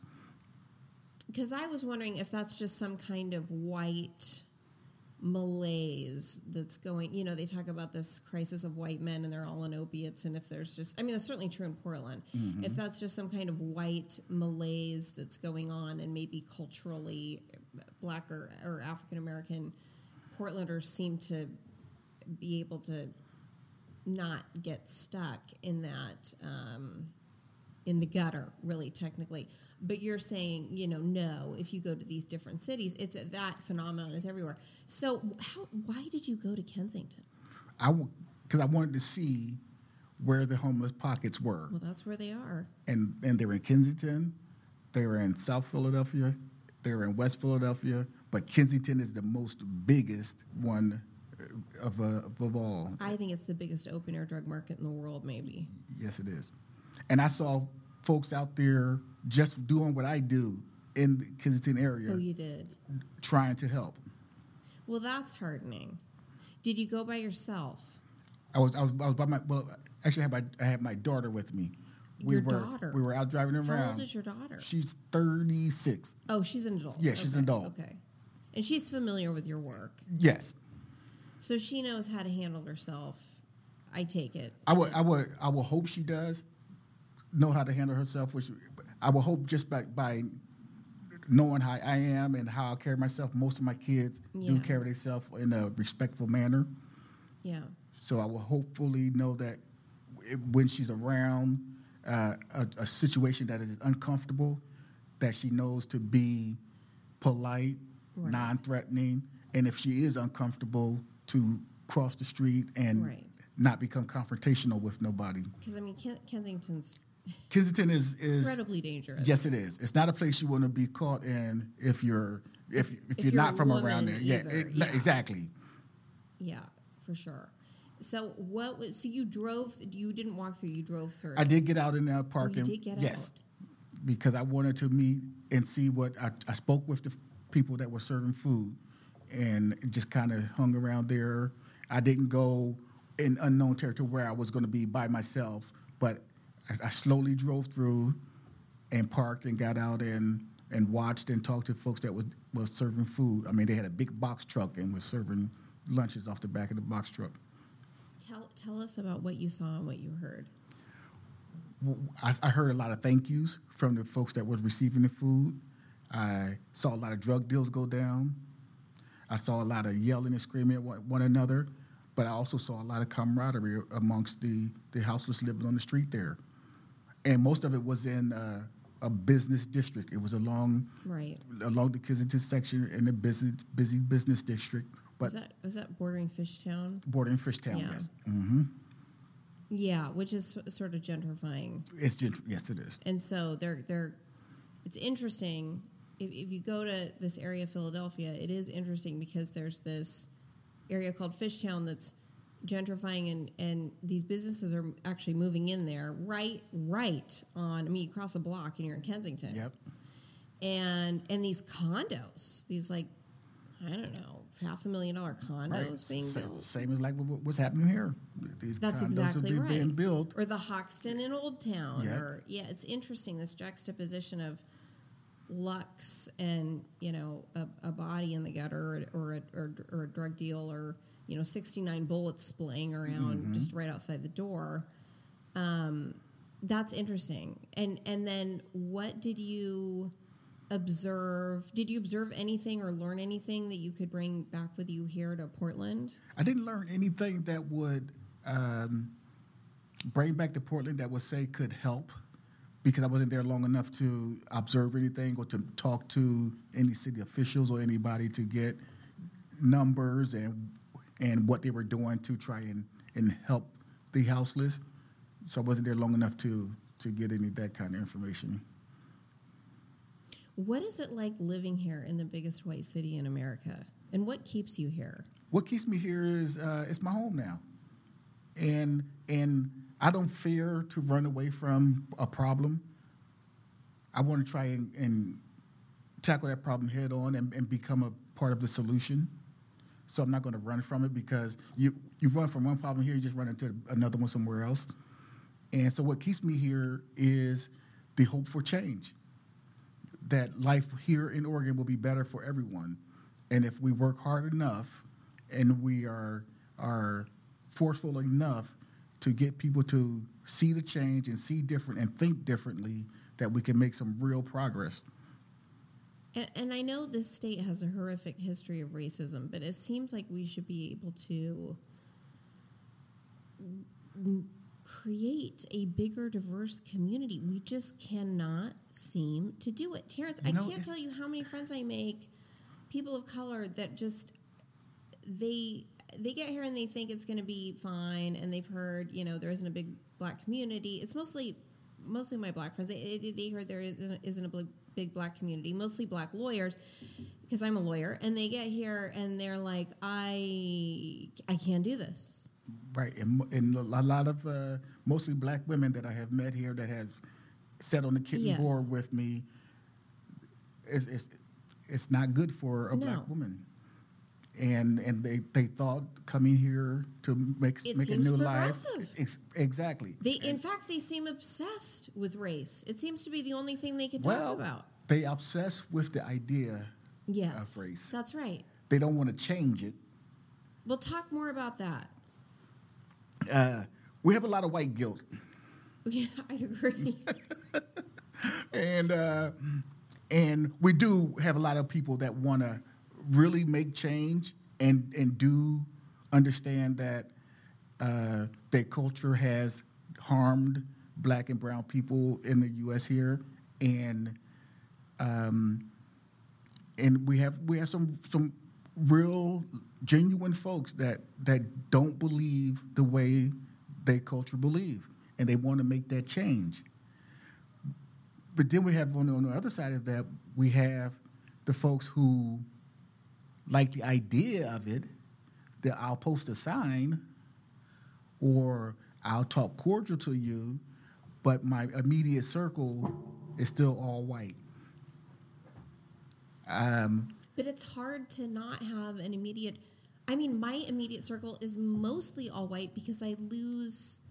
I, I'm losing people to to more cosmopolitan, more diverse cities. Exactly, and and and that's and it, and it stems from everybody that I've, I've run into who says that they're oh I'm not racist I got this one black friend you're racist Yeah, because you lead off with that I got this one black friend that I went to high school with right. that's that's your stereotypical uh, right. Yeah, it's a joke. It's Exactly. a joke or a meme or yeah. right um, But in Portland, But- I think a lot of it's true because they're they're these people are not unless they travel or unless they go to other big cities or unless they have friends that they've made elsewhere. that they can go visit, they don't have a lot of exposure. They, they don't get a lot of exposure. people. Right. They don't get a lot of exposure, especially in Oregon, eh, where, you know, like you said, it's the whitest city in America. And um, most of us either wound up here by mistake or our family married into a white culture from somewhere Right, else, wound up here, or we wound up here by. by I talked to Lionel Irving, who was, I think, if I remember correctly, his folks were in Vanport. Mm-hmm. And a lot of people, you know, started over there. Yes, and that's where a lot of, exactly. Yeah. started in Vanport, and then you just kind of wound up here, Right. and everybody knows you, and you became friends with, and, and you got this one black friend that you went to school with, that you grew up with. You grew up in the same neighborhood, and and and that's how you became associated. But you don't make a, a effort to be around other black folks. You don't make an effort to try and change the people that you're with. You still become privy to those those racial jokes, and you're okay with it Like what? What? what like like say uh, if you're in a group of white folks and and people are talking about um, making black jokes, uh, oh look at that little nappy head black girl and stuff like that there, or making uh, any kind of racist oh, you comment comment that they think that they is think it- benevolent. right. And when you sit and you Yes. listen to that, then you then, then you're not racially sensitive or or racially embodied into making change in your so, social circle. Or saying things like, "I love being around black people." Right. Exactly. Oh, I, oh, I love black people. I mean, try So- try saying something like that to a group of friends in Georgia or Right. Chicago. It sounds insane. It sounds idiotic and and insane. It, it, it, it, is. And, and- Provincial. right. That's what it is. Exactly. Portland is very provincial. Exactly. What? So, what is your advice for these people? My, my advice is, is people who, who, who really do believe in the cultural change and making um, systemic change in the racial injustices, they do more than just hang a sign. They do more than just um, be part of a, a protest. They also change the people that they're involved with. How? They- How do they do that? They uh, include include their, they be they, they're intentional about people that they're around that are people of color. They are intentional about um, uh, this is going to sound really stupid, but in Portland, I can just hear the listener saying, "How do how do I find them?" we're everywhere. we're everywhere. True, but But but you I mean small it's, numbers. it's, it's small numbers, but you don't have to go seek us out. You can you can see, you can you can show your voice by not allowing certain things happening in in in your social circle. Like what? Like if if you're sta- if you know for sure that your girlfriend is a racist, you cut ties with that Well, person. of course. if you know for sure, or if you want to try in to Portland. I, mean, I know. So you, so your popu- so your friends are gonna become pretty thin. In Portland, though, I I see, and I disagree with that. I, I don't know. I don't know that that's right. I think, I think you'd be hard pressed to find a real proud boy David Duke. I mean, I'm talking about real racism. You know, the Right. kind that like Clarence Thomas says he experienced when he was a kid. I, I certainly that exists in all sorts of places across the country. I don't see a lot of tolerance for that here. Right. You won't see that type of don't, I don't racism see, here. Uh, yeah, overt. I don't. I don't see any overt racism. yeah, you won't see any any overt. It's, it's very subtle. Uh huh. And and Talk and, more about that. and and people do it, but they do it in subtle ways. Or they'll be say, um, "Yeah, that's," or or they'll they'll like one one guy would say to me, "It's like." I don't like, you know, the way the way black people do that, or why do they do that? Why do they, they all black people are in gangs? And then they'll turn to me and they say, "Oh, but not you, Terrence, because you're you're you're, you're nice." yeah. Uh, it, it's it's an inability, and I don't know how we fix that without literally. This is gonna. I can't say this because it sounds like a darn slave analogy, but literally importing people of color. And even then, they they're not in general. I mean, the people that we were trying to recruit when I was back at a big law firm, you know, the whole deal was how many black people can we get to work here? I mean, and and there are so it, it, there because it takes so long to get these. I think Right. now black women are doing pretty darn well, and there's a fair amount of them in law school. But it takes a while to get these people through the pipeline, of course, and and to get some the legislation and the court rulings that we need to put put strictures in place to make room for for black people to attend and and socioeconomic reasons and also all you know what all of those things all those complicated factors. And i feel like we're finally getting there but of course i'm old enough where it it, it was much fewer and further in between and the people that we could get to come to portland would interview with us but then they'd end up in in you know far better jobs. I mean Right. they'd end up in house at nike because every they're so sought after they're like um and I say they, they, they, and you're sitting right across from me, which also is wrong. But it's um, it's an oddity to Portlanders.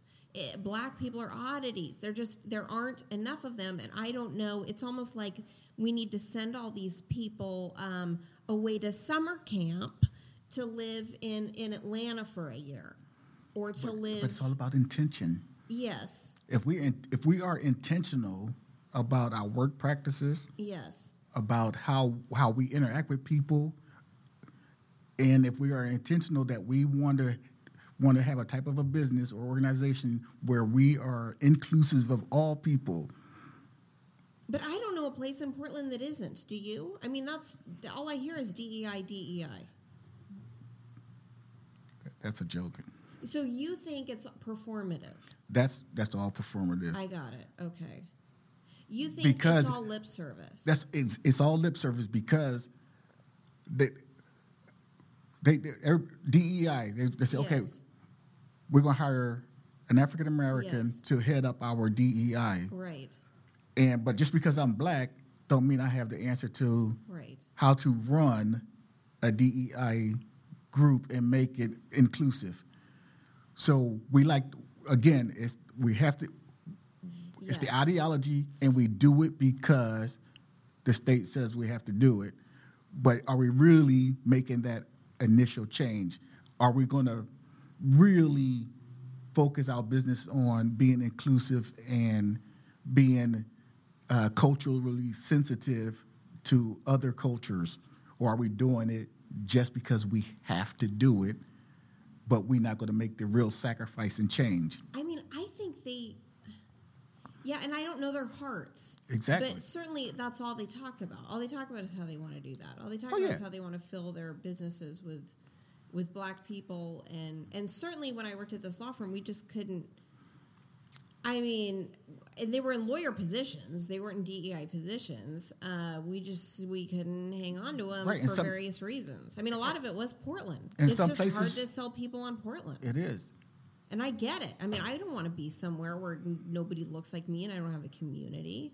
Right. Or we, we're lucky enough to get somebody in there, but the the environment is still the same. Oh yeah, we hired this one black person and they're thriving, but the rhetoric is still the same. The Ta- They- talk about the rhetoric. Like, what Um, needs to change? how you interact with them, the the how, how you treat them. Um, oh, you can't dress like that here. We don't dress like that here, or you can't wear your hair that way. So you don't let them be black. They got to look. illegal now. I, I do think it is, but it's it's it's those subtleties. They they they it's the subtleties way they do it to make it seem. But it is it, it is illegal to tell somebody that you know you can't dress like that or you can't wear your hair like that. But they will see. try. They will definitely try it, and it has been, and I know personally that it has been. Oh, I'm sure. What, what What do you think about this? I talked to somebody who said that they felt uh, a, a black person in a law firm, and they um, they didn't feel confined in those kinds of ways. They felt like they could dress how they wanted. And they felt like they could, frankly, um, you know, wear an afro every day. It was a female.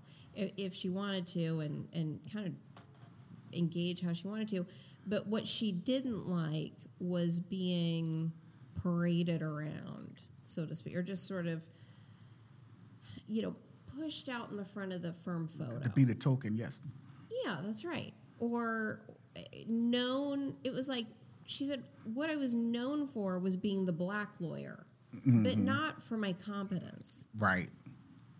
And and I was, and she said I was invited to join literally every single committee at the firm, which was supposed to be a compliment, but I knew that it was because of my skin color, Yep.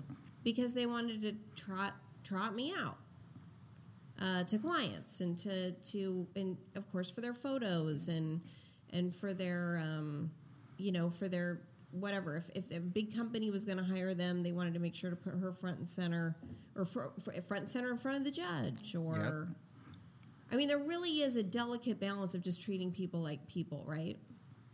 There, there is, and most times when you get the DEI groups, they always get just usually one black person in, and that black person gets taken to everything and gets gets all the recognition for everything just because of they need to show that they are being inclusive, right yeah yes.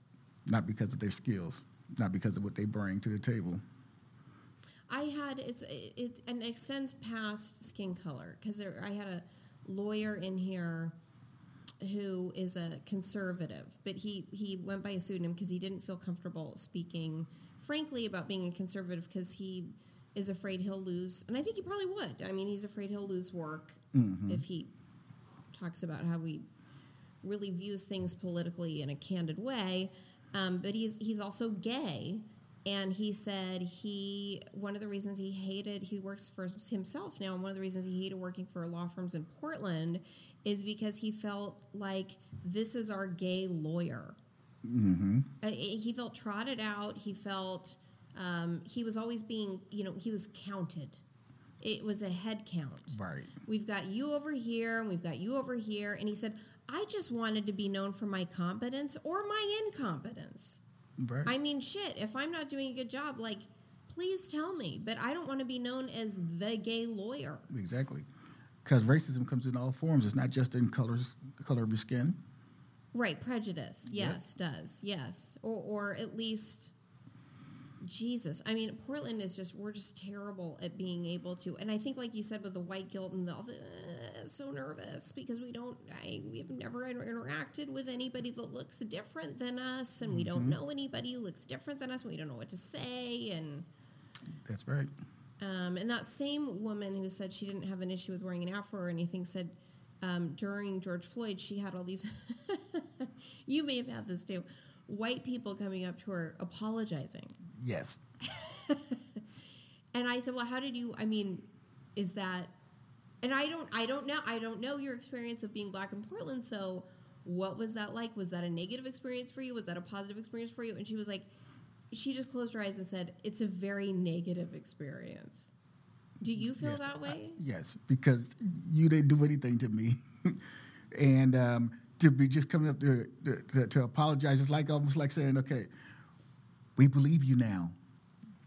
It's like, no, it's just Yeah, like what are you doing for my community then? right. They- Don't just apologize to me.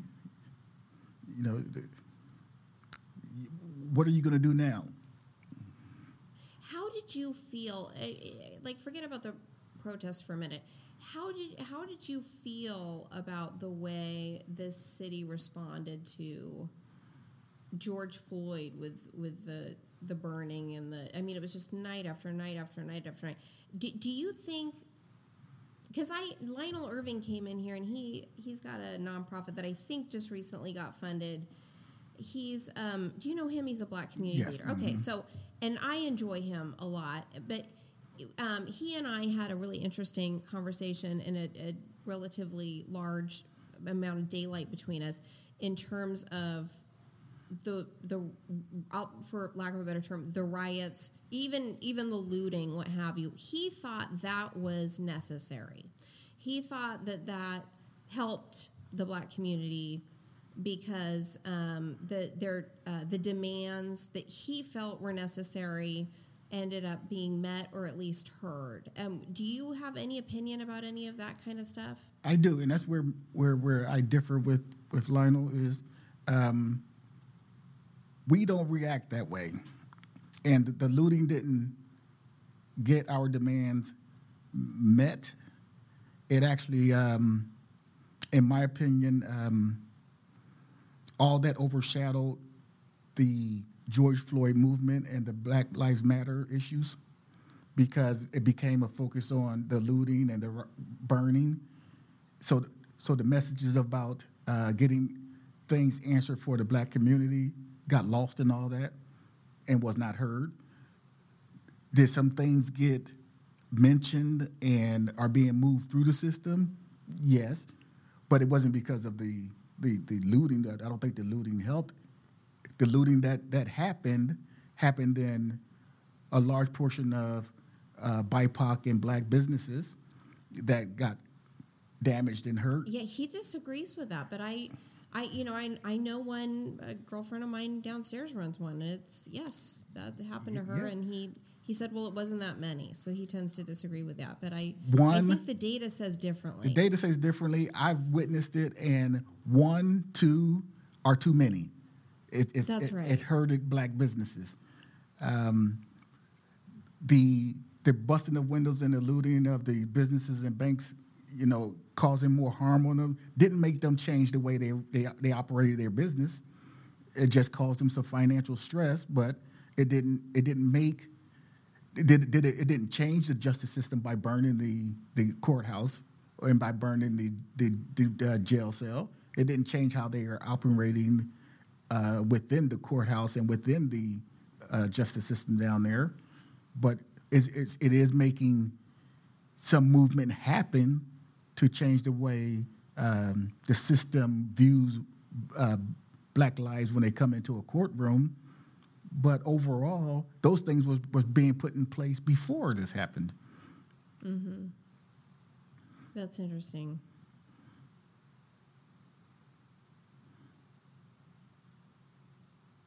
Yeah, I mean, obviously he's he saw it different, and he's on the um, that FitCog team, which I think he, he thought was a good mm-hmm. Uh, something good to come out of it. And then, of course, what's going on right now, and I'm interested in what your thoughts about this. I don't know if you saw this article, but apparently, Portland is the most dangerous place in America for um, black people in terms of homicides. You're more likely to be killed here. You know, I don't know if that's actually true or not. Even though did you I read seen, that? I did read that, and I didn't. I don't find the data to to actually support that because I mean, Chicago in West Philadelphia. I mean, when even when I visited West Philadelphia, there were shootings and killings there. Right you know, right then and there. So I don't, I don't, I don't I believe they're that looking be, at it on a per capita basis. I th- they are looking at it on a per capita basis, but even then, I still, I, still don't, don't, don't, don't think that we're right up there on par with Chicago, as you know they saying with uh, the number of murders that are happening here. Now, are they cap- Are they counting that as gun murders and fentanyl murders, or are they all lumping them all together? Well, yeah, let's look at it. So this is from Willamette Week. Um, Nigel Jaquiss, who I who I like, and Aaron Mesh, August 11th, 2021, and they say uh, black Portlanders are more likely to be murdered than their peers in cities better known for crime. In the 12 months ending June 30th, more than one in every thousand black people living in Portland died in a homicide and it says it's a rate far higher than that experienced in U.S. cities most known for gun violence. Portland saw 94 homicides in that period, according to newly released Portland Police Bureau figures, and of that number, 39 victims, that is 41%, were black, and black people only make up 5.8 percent of the city's population. I mean, when you put it that way, it makes sense, right? Right. When you put it that way, yeah, because we, you know, we do. It's just such a tiny fraction, right? And that's a lot of bodies being murdered for such a tiny fraction of the population.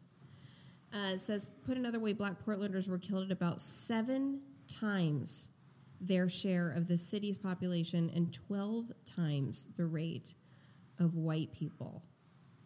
39 black victims killed in Portland in that one year mark a 250% increase from the 11 black homicide victims in 2019. Black people have, uh, this is from Portland State University's Criminal Justice Policy Research Institute, black people have been disproportionately harmed by gunfire, black homicide, particularly gun violence victimization in Portland and across the U.S., has been higher than other racial ethnic groups and significantly overrepresented compared to population percentages. That increase in Portland is astounding and unprecedented in local history. Um, it says a significantly higher rate than their peers in cities better known. And the calculations are based on murder tracking sites and FBI and census da- data. That includes Chicago, which is 77 per 100,000, so much bigger population of black people. Philadelphia, 64 per 100,000. Black Portlanders died at a higher rate than black Baltimoreans and nearly double rate of black Los Angelinos. Um, what what do you what are your thoughts about that and what are your thoughts about boy what is there a solution to this My thoughts about that is uh, when you look at it like that, as far as the the uh, the number of uh, black people here in Portland, yeah, it, it seems like we're being killed at an exponential rate. what is going on there And um, what what is going on is is uh, weapons are easily accessible um, but they're accessible everywhere everywhere. right? Yes, um, I just think people don't have a care for other people's lives, it's definitely true and um, I don't know how we curb this. I don't know how we curb. I mean, we i mean we've got 16 year olds being shot out in front of cleveland high school right exactly, you know, and there's been three in the last few months Yeah, between these two hot Jefferson. And Cleveland, and it's um, and then with the the measure, um, what what measure is that for the uh, 114 one was of the. Yeah, the gun being stalled and I don't think that helps with anything. I don't. I don't think people using these guns are going to petition their local law enforcement officer for a permit. exactly they're, they're not. Somebody tells me that their first thought is not going to be, "Let's go to the sheriff's office and get this thing registered." Exactly. Right. They, they won't be doing that. So,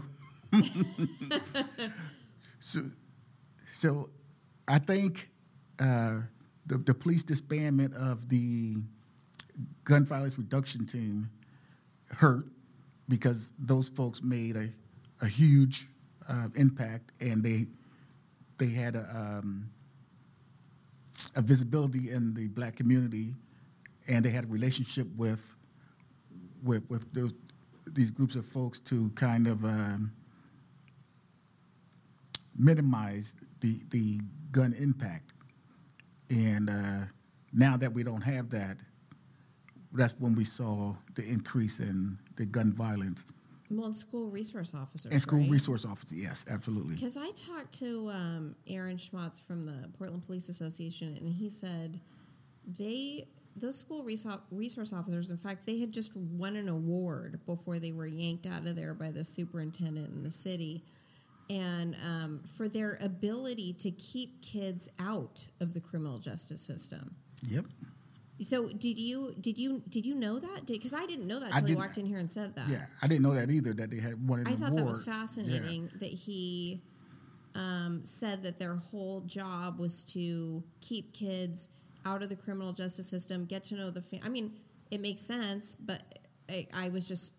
We live in this city of Portland in this defund the police culture, and and I I'm reading all this stuff about how unions are the problem and they keep the bad cops in, and then I'm hearing this union president tell me um, things like you know I, things that were I was frankly shocked to hear him say um, like it's very important to form relationships with these kids' families.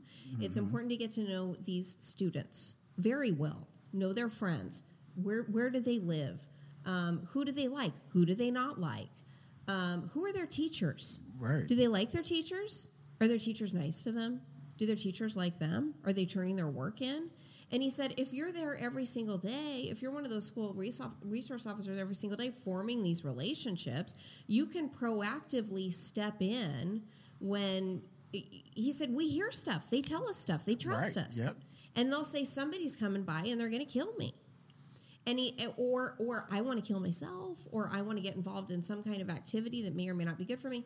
And he said, we can then step in and protect these kids from things like getting involved in the criminal justice system um, proactively and, and, you know, do what we need to do to ferret out what the criminal element actually is that's hurting this student from succeeding. Yep, that's right. And I, I told you I was a proponent of the uh, school resource officer. Yeah, that's what you said. And uh, can't believe it that uh, they would actually remove them. I mean, was there some bad, you know, things well, that I'm may sure have not happened? Everybody was not perfect. everybody was perfect, exactly. But uh, as you, as as we go on, you see how things have progressively got worse when we removed certain things from from our school system. Yeah, getting shot out in front of your school when you're 16. I, right. Yeah, I'd say for sure.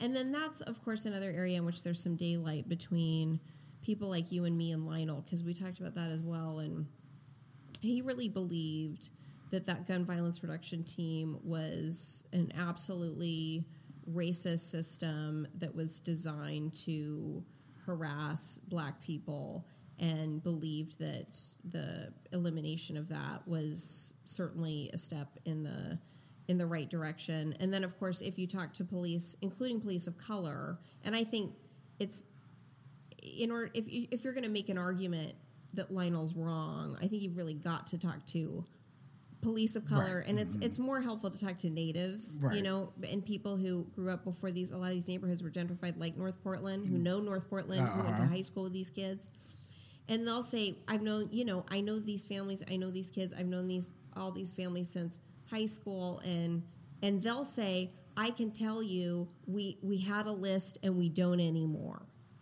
Yep. And so there's no way to keep track of these guns. There's no, I can't categorize anybody. I can't classify anybody. I can't say gang.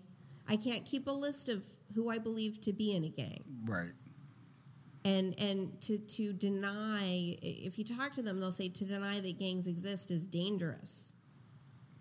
It is. I mean do they do you believe that they exist? Oh well, of course. Yes absolutely. Yeah and then and i think that is that maybe that cultural narrative is changing because now they're putting back in the school resource officers but boy that's a little too late. Yeah to say the least.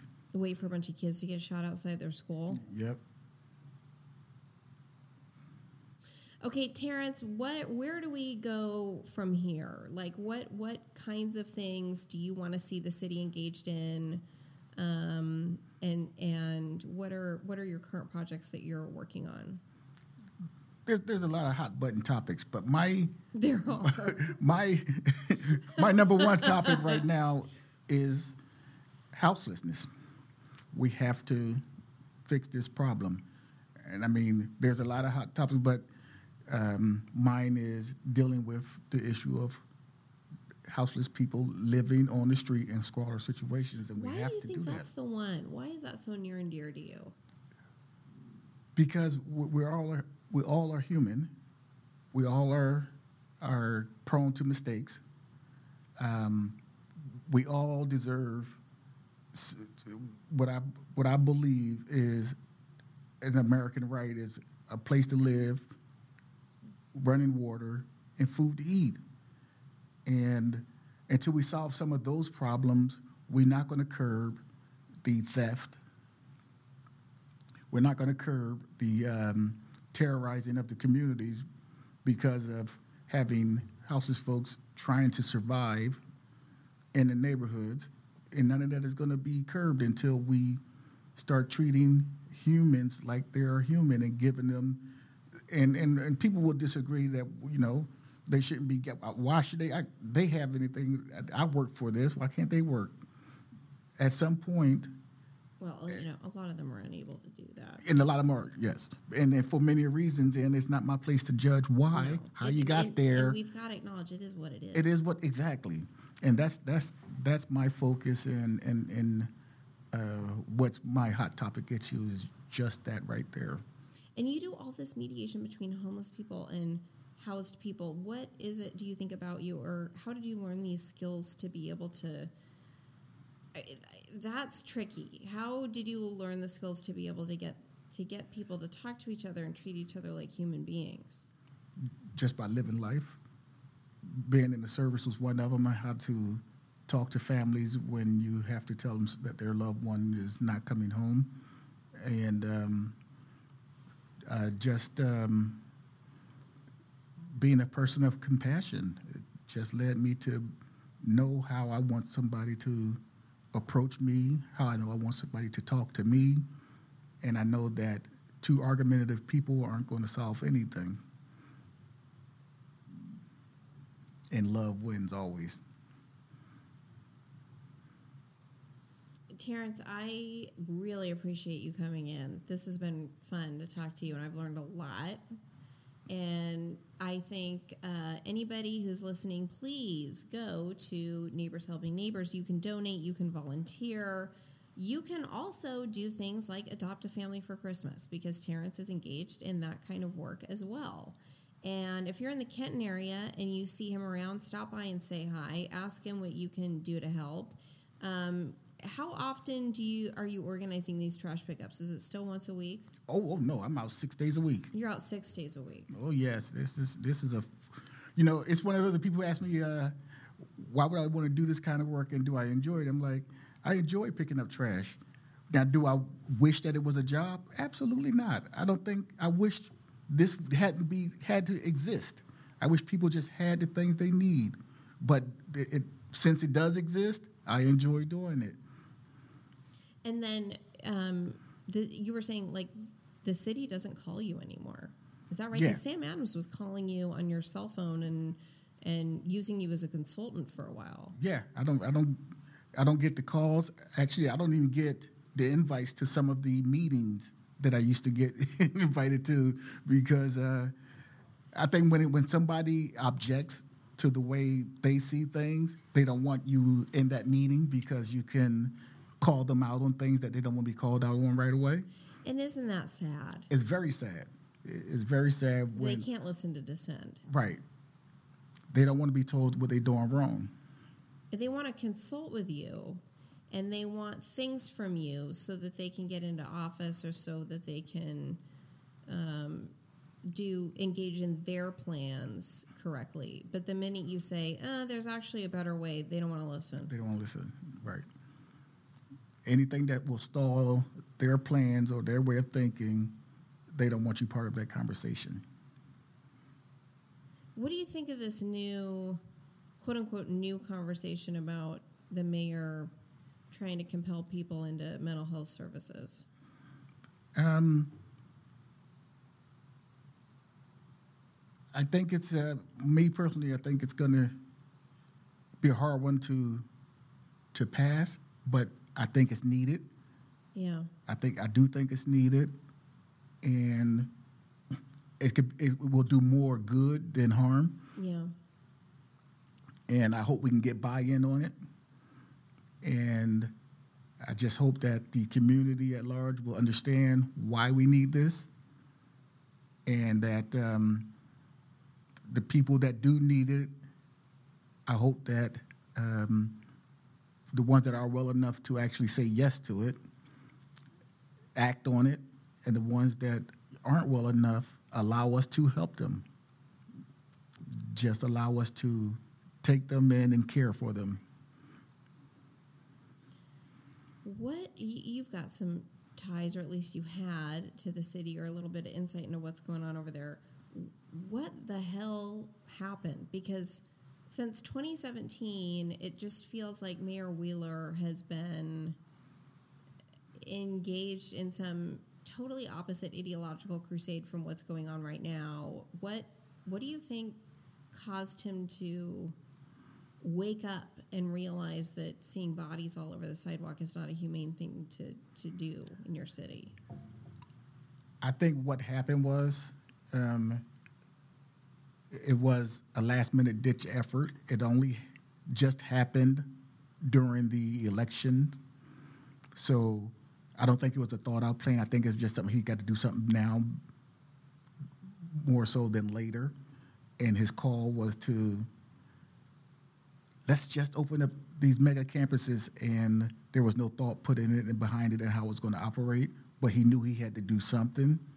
And he knew that the people that was out there calling for him to do something wasn't going to back down.